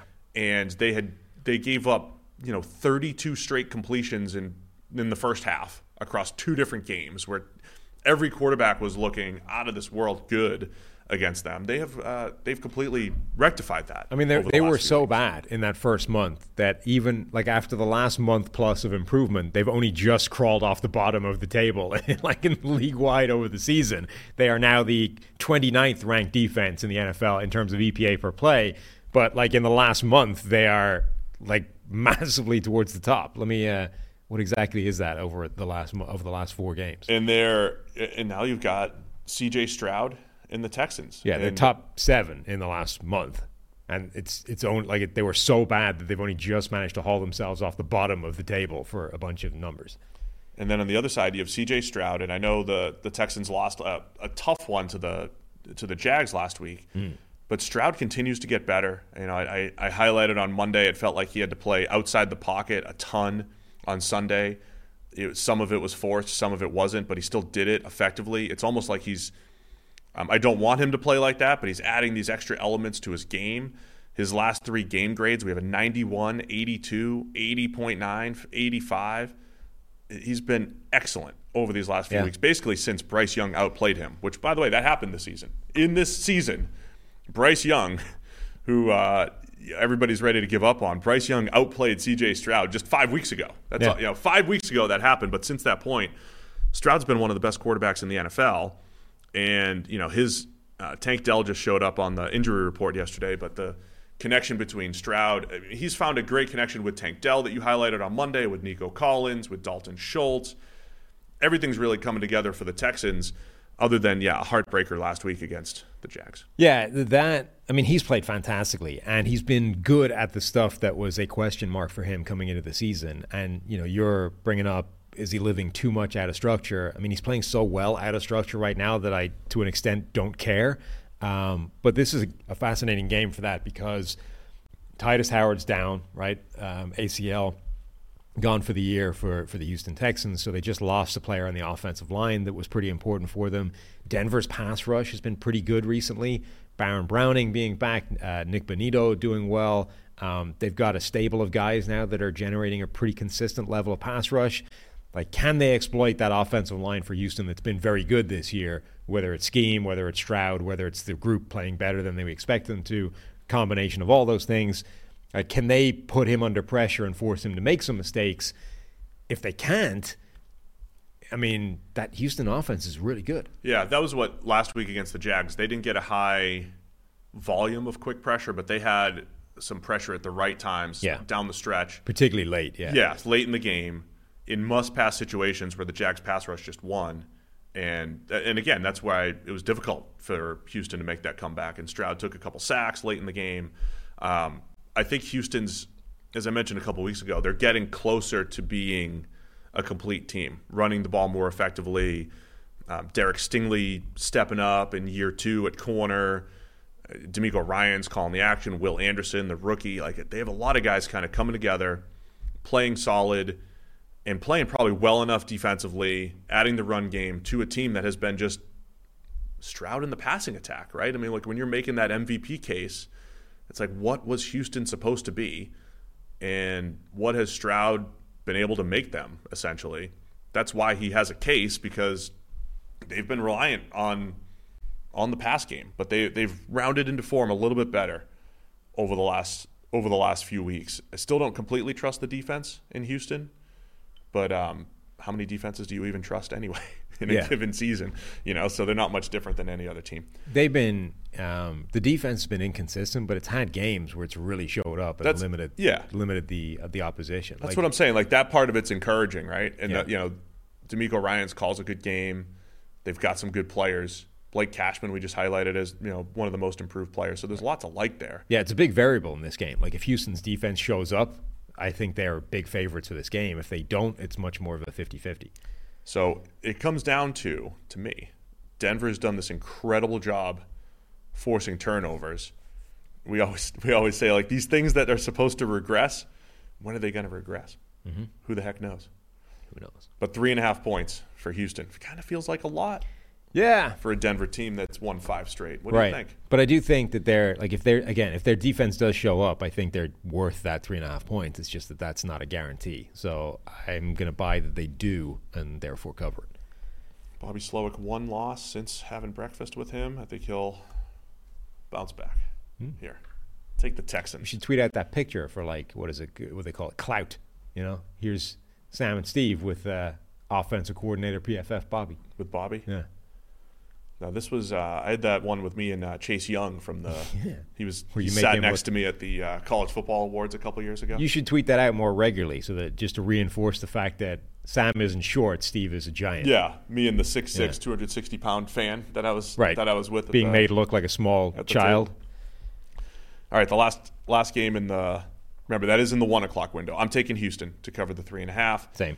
Last game in the four o'clock window is the Cleveland Browns at the Los Angeles Rams. The Rams are favored by three and a half here. Uh, Rams are just on the outside looking in as far as the playoff picture. The number nine seed, tied with both the I'm sorry, the, yeah, tied with the Packers and the Saints at five and six, and the Browns right now clinging to a playoff spot with the six seed at seven and four. With Joe Flacco coming in at quarterback. Is he going to start? He's taking the first team reps. Uh, DTR obviously got blasted out of the game last week, concussed. Um, so yeah, Flacco's taking the first team reps, and that's what it looks like. If you get um, early career Joe Flacco, Yeah, 2008 to 10, maybe 11. seems unlikely given that he's now like 127 Well, years old. Just from like a they didn't they didn't drop back a ton. They treated him. It was kind of like early career Ben Roethlisberger and Russell Wilson. It's like all right, you're going to drop back 25, 30 times a game. Just don't lose it for us.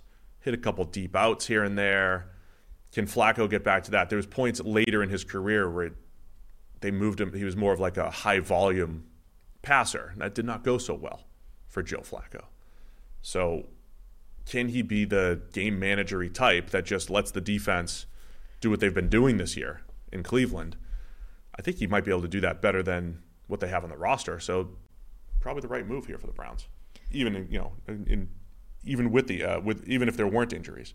Maybe. I mean, late career, late era Joe Flacco, though, always struck me as this guy that he was one of these sort of players where they kind of like Jimmy Garoppolo, where it's like they're always termed these game managers, but they don't actually play like it. Like all you do is reduce the frequency in which the turnover worthy play happens because he's attempting fewer passes, but it's not actually the percentage isn't any different, right? Like he's still going to throw the ball to the defense one out of every 10 passes.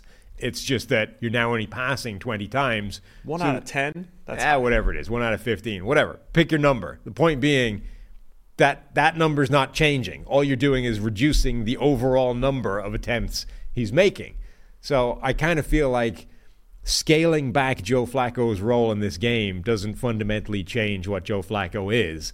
It just potentially changes the frequency with which he's going to cost you the game.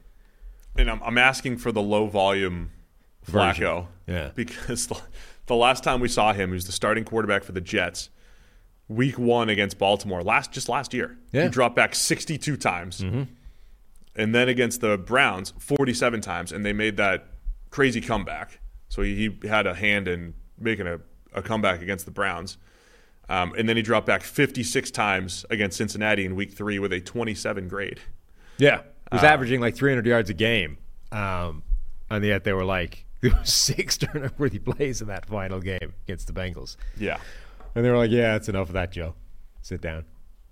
Yeah. So you just I don't think you I don't think you want that. And he has not been a last time he was really a full-time starter was 2019. But I mean, they're they're asking him to just kind of hold the fort here and trust that their defense has been so good, so good against the pass, number 1 EPA per play uh, against as far as defenses go.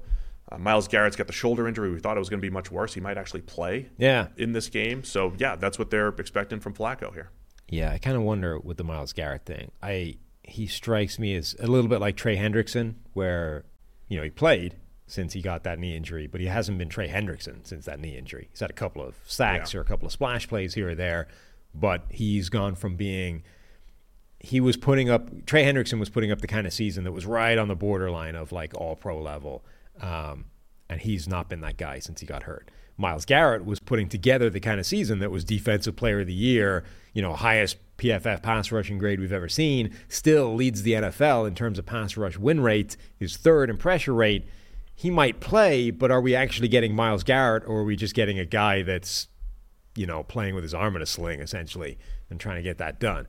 That's a huge variable, I think. Like just playing is is like a tick in the box exercise for me. It's like, are we actually getting Myles Garrett, or are we just getting this guy that's trying to play and keep his sort of game alive? He's also good enough though to, you know, draw double teams, and you know, I think they're deep enough on the defensive line. They have the number three, the Browns, number three pass rush grade in the NFL. They're deep enough that they can get help uh, that they couldn't get in previous years. Maybe just getting some extra attention is worth it. I just don't know how long that would last if it becomes clear that he's not really Myles Garrett. I mean, last week he played quite a lot with the injury and had no impact essentially. I mean, that was Maxx Crosby last week. Maxx Yeah. Crosby's only play was a cleanup sack, basically. Right. Uh, but he was still drawing double. Like the Chiefs still gave him a lot of attention just because he was on the field. But my yeah, so my question would be for Garrett, like if he plays and it's pretty clear quite quickly that he's not real Myles Garrett, he's just a guy wearing his number and looking the same, how quickly does that attention dissipate or do they it's in the game plan so he's going to keep a double team all the way through the game and even if he does nothing, if he ends up with zero pressures on, you know, 25 pass rushing snaps, he still had the impact of drawing the extra help and the the different alignments of the running backs and the tight ends and stuff and you know his imp- his benefit will be felt by the other players on that defensive line. On the other side, the Rams are coming off of a dominant run game performance. Kyren Williams, uh, outstanding last week. He's had a, a really nice season, and the Rams' run game has been sneaky good this year against a Browns defense where if you're going to have success, it's probably going to be on the ground. So can they? Can the Rams, you know, play that play that game? Uh, they're number four in EPA per play uh, from a run game perspective. The Rams this year, they have not like they haven't been really a good. They weren't a good running team when they went to the Super Bowl a couple years ago. The Rams are kind of weird They haven't been trying that. to analyze their season and everything. I think they're we we highlight their pass protection quite a bit. This is one of those games where it could get wrecked depending on Myles Garrett, but they've got the run game to probably combat that this year, this week. They haven't had a great running game since Todd Gurley called you a clown, That's not true isn't it? because a C.J. Anderson Hmm. that very season came off the couch Yeah. and had an effective second half of the season, se- you know, last third of the season on the way to the Super Bowl. Okay, so the they haven't, they haven't had a good running game since the season that Todd Gurley called you a clown.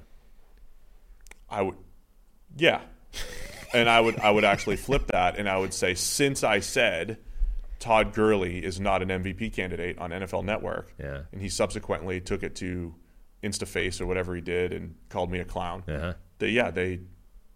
So yeah, they haven't had a great run game since then. And Todd Gurley hasn't played good football since I said he wasn't an MVP candidate, and he called me a clown either. That's true. If you want to look at it through that lens, Yeah. it's too bad those things don't live. That was kind of funny. Um, I had Chris I had Chris email me that Todd Gurley had called me a clown email you. on social media. It was like Chris's assistant saw it, sent it to Chris. he emailed it to me and said, "Ha ha ha! Join the club." Basically, like you're a clown like me. Yeah. that's what Chris said. Welcome to the clown face. Yeah. Because Chris was a. He remember he was he was at the Eagles parade. Chris, Yeah. his face as a clown Right. was at the Eagles parade because Chris hates every team including the Eagles, who won the Super Bowl that year. Well, because he was on the broadcast, right? And the He was on the broadcast, and he probably Eagles- said like, "This isn't a touchdown" or something. Yeah, yeah. The Eagles fans hated that broadcast. Yeah. they thought he was like dead set against him for the entire broadcast. Yeah. broadcast. I mean, literally every person that I meet that we when we start talking about Chris, he's like, "Why do they? Why do they? Why does he hate my team?" Yeah, well, I mean that's us as well. Yeah, Yeah, why do you hate my team? every fan base thinks we hate their team. We do equally though. Um, the yeah, that, like this is the, the the Browns defense is so good that this is the type of game where the Rams are going to struggle, right? I think they might be able to run the ball. Really? Yeah, I think they're going to run it. I don't That's going to be I- their game. I kind of feel like the Browns defense is so good that this is going to be a bad Rams game rather than a good one. They're good, but the, look, I, I think the the the pl- the pass rush is going to take a hit, whether Garrett with or without Myles Garrett. Pass rush takes a little bit of a hit. Um, there are plays to be made in this Brown secondary, a few plays per game. Stafford will find those, and they'll run the ball pretty well. Hmm. And then it's a matter of you know you got to trust Joe Flacco on the other side. And as people know, and yeah, look at you, you would never bet. Would you just type in? Cleveland, You're you're taking Joe Flacco Joe Flacco, ride or die. off Joe. the couch two weeks two weeks ago. He was just you and me on a Sunday afternoon watching YouTube TV. He's rested. rested. He had a few games last last year to keep his eye in, right? And now he's had some rest and recuperation on the couch. And now Joe's ready to go up there and, and blow torch the Rams. You're a Flacco guy late in his career. Mm-hmm. I'll take the Rams. Three and a half though. That's a lot of points. Look, I've seen a lot of I've seen a lot of images on social media that say that Joe Flacco is elite. Therefore, he's going to beat the Rams. Elite quarterback plus uh, plus elite best defense. defense in the NFL equals win. So you're a big uh, funniest thing possible type of guy. Uh huh. What is this like? Flacco has a has a good little run, like goes into Kansas City and wins a playoff game. Like what do you what do you like, goes into Baltimore and wins a playoff game? That would be pretty special. Is that the funniest thing possible? That would be pretty funny. I mean, Flacco doing any kind of positive things for the Browns in the playoffs would be pretty funny. So the Broncos shutting out the Dolphins in the playoffs on the road. Flacco, Flacco- against the Ravens. What if Flacco gets his second ring on the back of coming off the couch and leading the Browns with this, like, has a Trent Dilfer like run where he just does nothing positive to this team whatsoever, but somehow they keep stumbling into wins after wins, and he gets a second ring. And The Browns win a Super Bowl. Right. Well, now his career is validated, right? He beca- he gets that Eli Peyton Manning bump of I got two now. Shut the hell up. Nobody can say a damn word. I'm in the Hall of Fame. That's the best thing that could happen. You tell me we're like nine or ten weeks away from a Joe Flacco Hall of Fame case being solidified. Yes. All right. The second ring gets you in. You can't ever say anything. Tyler's not here today. He's like, he's listening somewhere, cheering. Like, I love this. I told you.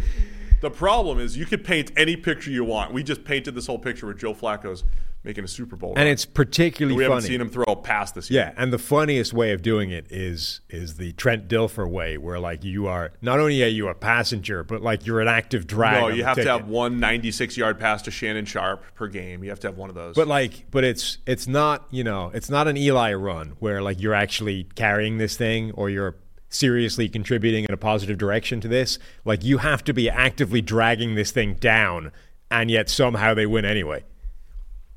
That's Okay. the funniest way. so I think I need to. Uh, Like Joe Flacco ends up beating the Ravens in the playoffs, going like eight for he goes into Baltimore, into Kansas City. Yeah, but like eight for twenty-seven, you know, for like Yeah. eighty-two yards and an interception. They and somehow they win the game anyway because you know Myles Garrett had two fumble recoveries with and a broken shoulder. Yeah, yeah. Great. Um, I might have to take the Browns after this picture that you've painted here, Mm-hmm. But I'll take the Rams to cover the three and a half. All right, Chiefs at the Packers. It's Sunday night football.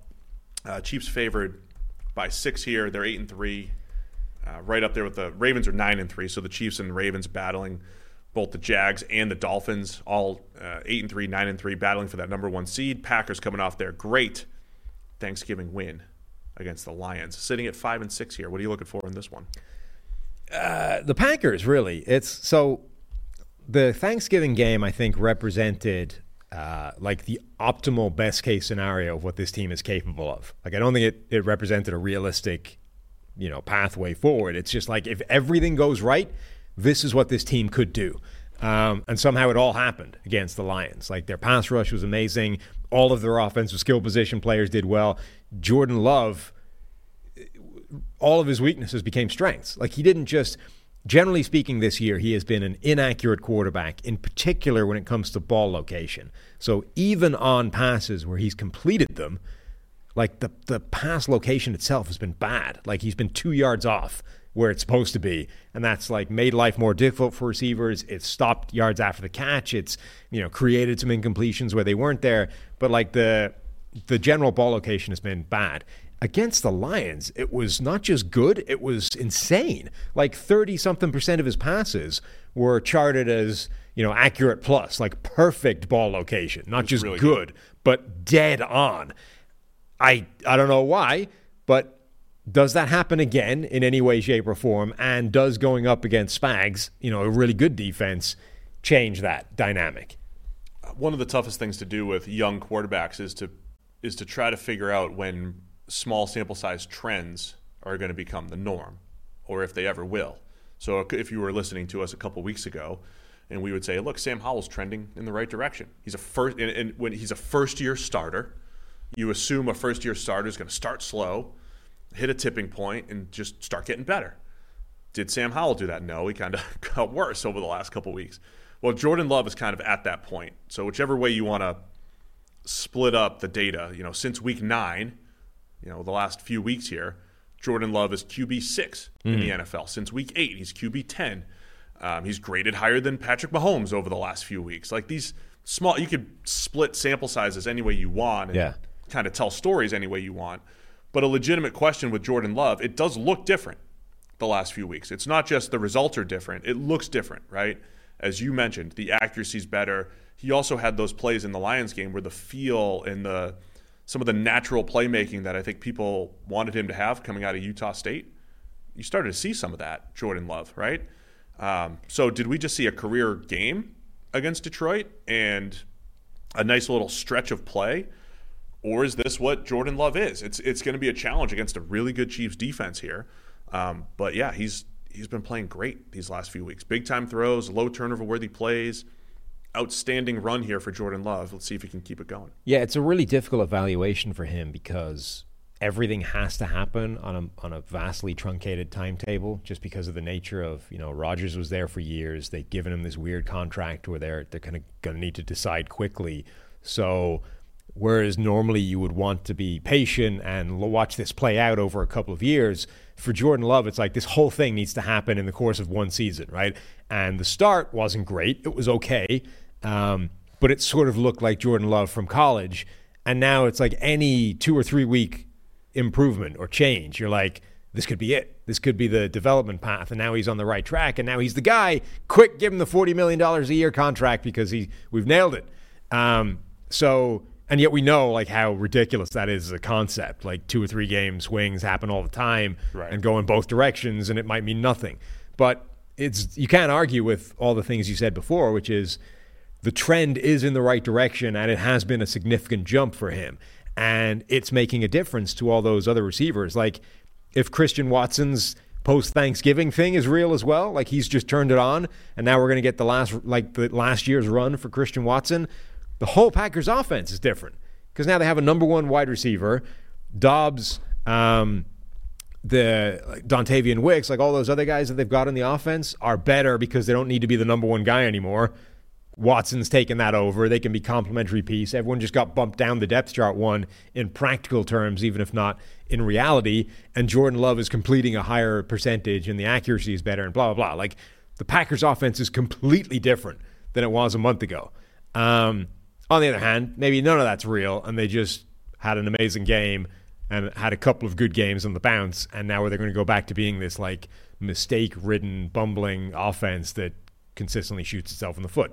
Well, it's funny because the story of both receiving cores are kind of similar, right? The, the Chiefs have all those drops. Um, by the way, the drop totals that PFF has are going to be they're a lot different than other sources. I think it was maybe Kevin Harlan actually cited, "Hey, there's three different sources depending right. on who you who you listen to. Like we chart more things than drops, but yeah, the receiving core has. For the in a nutshell, why are they different? Um, there's there's several different ways to have incompletions. So even if the ball hits a receiver's hands and should be caught, sometimes we'll credit the defense. Sometimes it's a pass breakup. Sometimes it's just he hit him so hard it knocked it out. So even if it should be caught and even gets a good grade, we don't call it a quote unquote drop. Yeah. There's multiple ways that a pass can fall incomplete, The not just drops. The liberal use of the term drop, particularly by announcers, drives me insane. It's Yeah. like, oh, he dropped it. It's like you've just shown a replay that shows he didn't drop it. It hit him in the hands. He had caught it, Yeah. and then a guy like either hit him or blasted the ball directly. That's not dropping it. We they also did a good job at Patch uh, Mahomes threw a low screen to Rashee Rice the other day, and they were like, eh, kind of hit his hands, but it's a bad throw, Hmm. Right. and it's like, ah, this could be a drop. They actually did a good job of talking through the same way we would, and we actually called it just an underthrow by Mahomes on that particular play. Um, but the Chiefs' offense, uh, they did a good job last week. It was a lot of underneath stuff. It's check downs and screens, and they kind of opened up the downfield passing attack a little bit more. But they've been still very YAC heavy and reliant. They're reliant, but Rashee Rice was the guy that stepped up last week because Yeah. he's been great after the catch. He takes a shallow cross, 30 plus yards for a touchdown. I think we're going to see him featured more and more. Um, so yeah, I'm curious to see if the Chiefs' offense has kind of turned a corner here, and you've got a little bit more confidence in some of those guys. Yeah, and just Rashee Rice, another week. Like he now has last week in playing time terms, he became their number one wide receiver. He's been in practical terms their number one wide receiver for a while, if not all season. But they finally kind of gave him the playing time, the distribution in terms of who's on the field at any given moment to match that. Does that continue? Like, do we see them actually embrace? I know he's a rookie. I know he's a second round rookie, but Rashee Rice is our best wide receiver. Let's lean into that. Um, the other highlight, the other matchups to watch here, Rashan Gary. You know, again, if if it said coming out of Thanksgiving, if the Packers play like they do, they did that day, they could play with anybody because they were good rushing the passer. They were forcing turnovers. They were outstanding on offense, as we mentioned. So it Gary has been awesome rushing the passer this year. If he keeps that up against both tackles uh, in the Chief, with the Chiefs, I think he's I think they have an, an opportunity there. But again, with Mahomes, there's pressure, and then there's the ability to kind of create those negative plays. Mahomes is so good at avoiding sacks, not turning the ball over. So we'll see if that has an impact. And then the Packers' run defense. There's some games they look good, some games they look terrible you know, if, if this is one where they can at least slow down Isiah Pacheco, they've been hit or miss on that side of the ball, put more pressure on Mahomes, make him feel the pressure of needing to, you know, just win the game through the air and kind of try to force some mistakes. I think the Packers, they have the ability to do that. It's just I, I don't know how reliable their run defense can be week to week. Yeah, but I mean their their defense has been trending in the right direction as well. Um, in addition to the offense, so that's a sort of quiet element of that team moving in the right direction and going on this little run. Does that continue against Kansas City, whose offense itself has not been you know what we expect the Chiefs' offense to be, or is this just too good a team and the Packers get exposed again? It's one more important storyline here. Oh yeah, Uh, Green Bay Packers safety Anthony Johnson with Chris on the call here. oh. Wow, what if he just spends the entire game talking about Anthony Johnson? Anthony Johnson Jr. He's got a 54 grade this year, but he's made some plays, missed a bunch of tackles. Big hit last game. Yeah, had a big hit, which I thought they were going to call. Was that last week? Whatever. Thanksgiving, Anyway. yeah. I thought they were going to call that penalty. Was that two weeks ago? He had a hit that I thought they would call. Anyway, Chris loved Anthony Johnson Mm-hmm. around draft time, and I've been waiting for this day where Chris gets to be on the call. Assuming Chris is working this week, he took last week off. I would assume he is, right? Yeah, He only needs the he's not going to take two weeks Right. off. You know, Look, but it's Green Bay. That's what Al used to always be like. I'm skipping out of Green Bay. Yeah. I mean, look, how long can the fish last? You think he's been eating fish all week? He had like 12 pounds of fish. He's got to have been eating it for a while. You could stagger it. You could freeze it, stagger it a little bit. You think he like staked up that thing and put a whole bunch of uh, Ziploc bags in the freezer? Well, he probably had somebody do it for him, but yeah. but that the process probably happened. Uh, Anthony Johnson, you know, could make some plays here for the Packers. Anytime it's in Lambeau at night, you got to check the weather. Let's see where we are here. Last time I checked, I think it was going to be like 24. Ooh, getting chilly. Um, it's supposed to snow during the day, but not at night, unfortunately. So, I don't know. Yeah, 37 during the day, 46% chance of precipitation. 34 and light snow. I've got 24, 25 at night. Hmm. Mostly cloudy. Okay, I got 34 and light snow. That's good. I mean, it'll be somewhere in between there. I want a snow game. We need some more snow games. Love snow games. It's about that time. Uh, where are you going with this one? Packers. Uh, Chiefs favored by six here. Hmm. Going Kansas City. Yeah, I'll take Kansas City again. But I'll tell you, I'd, I'd love to see a good game where the Packers played uh, the Yeah, same I level mean- they did on Turkey Day. Yeah, Jordan Love and that offense maintaining this run they're on, even if he doesn't like 30 plus percent insane, like perfect accuracy throws is an unrealistic target, but if he just stays accurate more than inaccurate, that transforms that team into a vastly different proposition for uh, any opponent. Someone wants us to recreate the Step Brothers movie poster for Christmas cards. I don't immediately We have. could a do that. We should send. Christmas cards to an- anybody that's a top 1% listener. Oh, God. Through Spotify. That'd be a good thing to do for I our- see. Yeah, for our listeners. I don't have one of those. Buy some sweaters. Yeah, sweater vest things. Expensive. Expensive. I mean, if you could buy $800 worth of fish, we could buy some sweaters. I think he paid for his own fish. I He don't did. think he put that on. Well, I want him to pay for my sweater, too. Yeah. All right, Cincinnati Bengals at the Jacksonville Jaguars. It's Monday Night Football. Every time the Bengals play, I'm going to say it would have been epic if Joe Burrow was here. Hmm. Um, but it's the Jags favored by eight and a half. Jake Browning against Trevor Lawrence. Yeah. Man, this is really going to be Monday Night Football, huh? It's Monday Night Football. Yeah. Um, Bengals defense has been sneaky bad since they were. It's been since sneaky they were- bad most of the season. Like they Yeah. got right for a couple of games during the time that Joe Burrow was back, and then they went back to being bad again. But then it was, but th- that's that's the danger of trends that I was trying to that I was hinting at with the Jordan Love thing. It was like, okay, they're trending back in the right direction, and all the players who had played well historically for this defense are are back.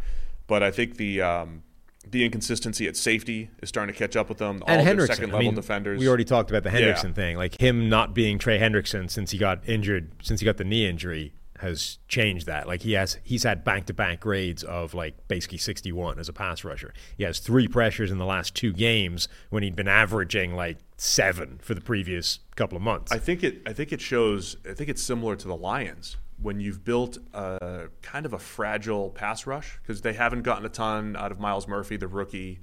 It's a bit of a fragile pass rush where it was Trey Hendrickson and friends. Yeah. Just like the Lions was Aidan Hutchinson and friends, and you didn't get enough production from everyone else. If you lose that one piece, it's a challenge, man. Yeah, he still leads the team in total pressures by 23, despite only having three in the last two games. And now two of those have been sacks, so it looks maybe better than it has been, but they've literally gone from like by far their primary source of pass rush dominating to that basically disappearing outside of two sacks, and nobody else has stepped up yet to pick up that slack.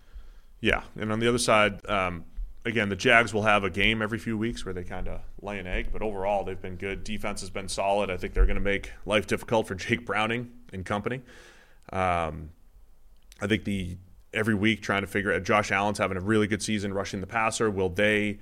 They can be fragile at times as well, where it's just Josh Allen, but you know Travon Walker hasn't been good snap for snap. He had a really good rush and down the stretch there where he, you know, popped a defensive lineman that led to one of the sacks by Allen. I think he maybe got in there as well.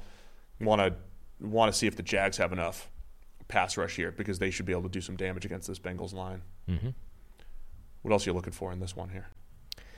Yeah, I mean, I think that's the interesting side of the ball is um, is actually the Jags' offense against Cincinnati's defense because, like, the Bengals' defense, I think at least has the capacity to play at that kind of high end level and limit that team. Jacksonville's offense has been good for most of the year, but has you know misfired at times or just not connected, or they've been you know one element is letting down the other at, at given moments. The other side, it's like it's just not the same when it's Jake Browning. Like you know, you know that that's that's what it is. It's it's kind of like watching hobbled Joe Burrow. It's just yeah, He is very much like hobbled Joe Burrow. yeah. Uh, Cam Robinson injured at left tackle for the Jags, so we'll see Walker Little kick back out to left tackle there. Um, Jags haven't had like the line hasn't played great this year. Run blocking is second worst in the NFL. I like what I've seen from Travis Etienne for the most part as far as his ability to create big plays, but it's not it's not a well-rounded offense, and I want to see more consistency from Christian Kirk, Calvin Ridley. He's had a nice couple weeks here. Trevor Lawrence has had a beautiful few weeks throwing the ball down the field, creating big plays. Remember last week, flipped the field a ton with four or five big time throws. So the potential's there. I want to see more of a complete game from the Jags. I think that's what they're looking for. They're eight and three. They're in great. They're in great shape. But you know, again, they're they're trying to figure out can we compete with the Ravens, which we'll see in a few weeks. Can we compete with the Chiefs? They need more consistency from the line and from their receiving core. Mm-hmm. All right, let's pick the game. I think the Jags will win comfortably, but I think eight and a half is too much. Now, the last time the Jags played on Monday Night Football was 2011, I believe. 2011? Yes, Wow. that's what I saw. 2011. Now, the first time the Jags played on Monday Night Football, Oh God. September 1997. The 2 0 Jags. Second year, as an in existence. Third year of existence. Third year in existence. They, were, they lost in the AFC Championship the previous year. Brunell got hurt in the preseason. They had to play without him Yeah. the first two weeks. But week three, Brunell makes a dramatic comeback for Monday Night Football against the Pittsburgh Steelers. And it was a great back and forth game. Brunell played awesome. Played great in that game. Back and forth game. The Steelers line up for a game winning field goal, but it gets blocked and taken to the house by uh, maybe Chris Hudson of the Jags. And he ran right by Bill Cowher, right along the sideline, and Cowher like gave it one of those. He wanted, he was almost punched him on the way by, which seems to be a Steelers thing. Didn't Tomlin actually do that too? Actually hit somebody on the way by? Yeah. yeah. Cowher like wound up like he was going to punch him, Yeah. um, but he didn't, and it was like thirty to twenty three or whatever. First time that uh, the Jags hosted Monday Night Football. Great. If you're interested in more, I'll post I'll post some videos from the from the first game. Yeah, I'm not. Not even slightly. It's going to be bumping. We got an email in from somebody that was uh, talking about like old games that we could watch on YouTube for uh, you know a watch along for people. Yeah, and Jags game? Somebody called Pete. No, it wasn't a Jags game. It was Houston against Pittsburgh, and they just started like people have been sending in some hysterical box scores. Uh, the I, I sent this to you, but David Carr was three for ten for 33 yards with four sacks in there, uh, no touchdowns, no interceptions, but a long uh, and and six rushing yards. Meanwhile, Tommy Maddox was 30 of 57 for 325 yards, no touchdowns, two interceptions, and somehow the Houston Texans won this game 24-6. Twenty four to six. Yeah, with a quarterback that threw for 33 yards. Wow. That's impressive. Incredible box score. Just absolutely wild. That was uh, Aaron Glenn, defensive coordinator for the Lions now, right? Yeah. Uh, had two interceptions, pick sixes, two pick sixes, and two pass breakups. They're the same thing. If you're That's looking at true, an yeah. NFL box score, they're the same place. That's true. Okay, Don't- so don't two be intercept, two pick sixes. Um, When was which- that? Oh two. Uh, Oh two oh three. oh two, December the eighth. So that was the almost expansion now. year for the Texans. Yeah, expansion Texans with a, and they were four nine at this point, going up against a seven five and one Pittsburgh team, That's fantastic. I hope we could find that game. led by XFL MVP Tommy Maddox. Yeah, he's fresh off the XFL. Right. Right there. All right. That's it for us. Enjoy the football this weekend. You'll be back here tomorrow breaking down some Thursday night football, and I'll be back on Monday reviewing all the thir- week 13 action. Thanks to everybody for tuning in. See you again Monday.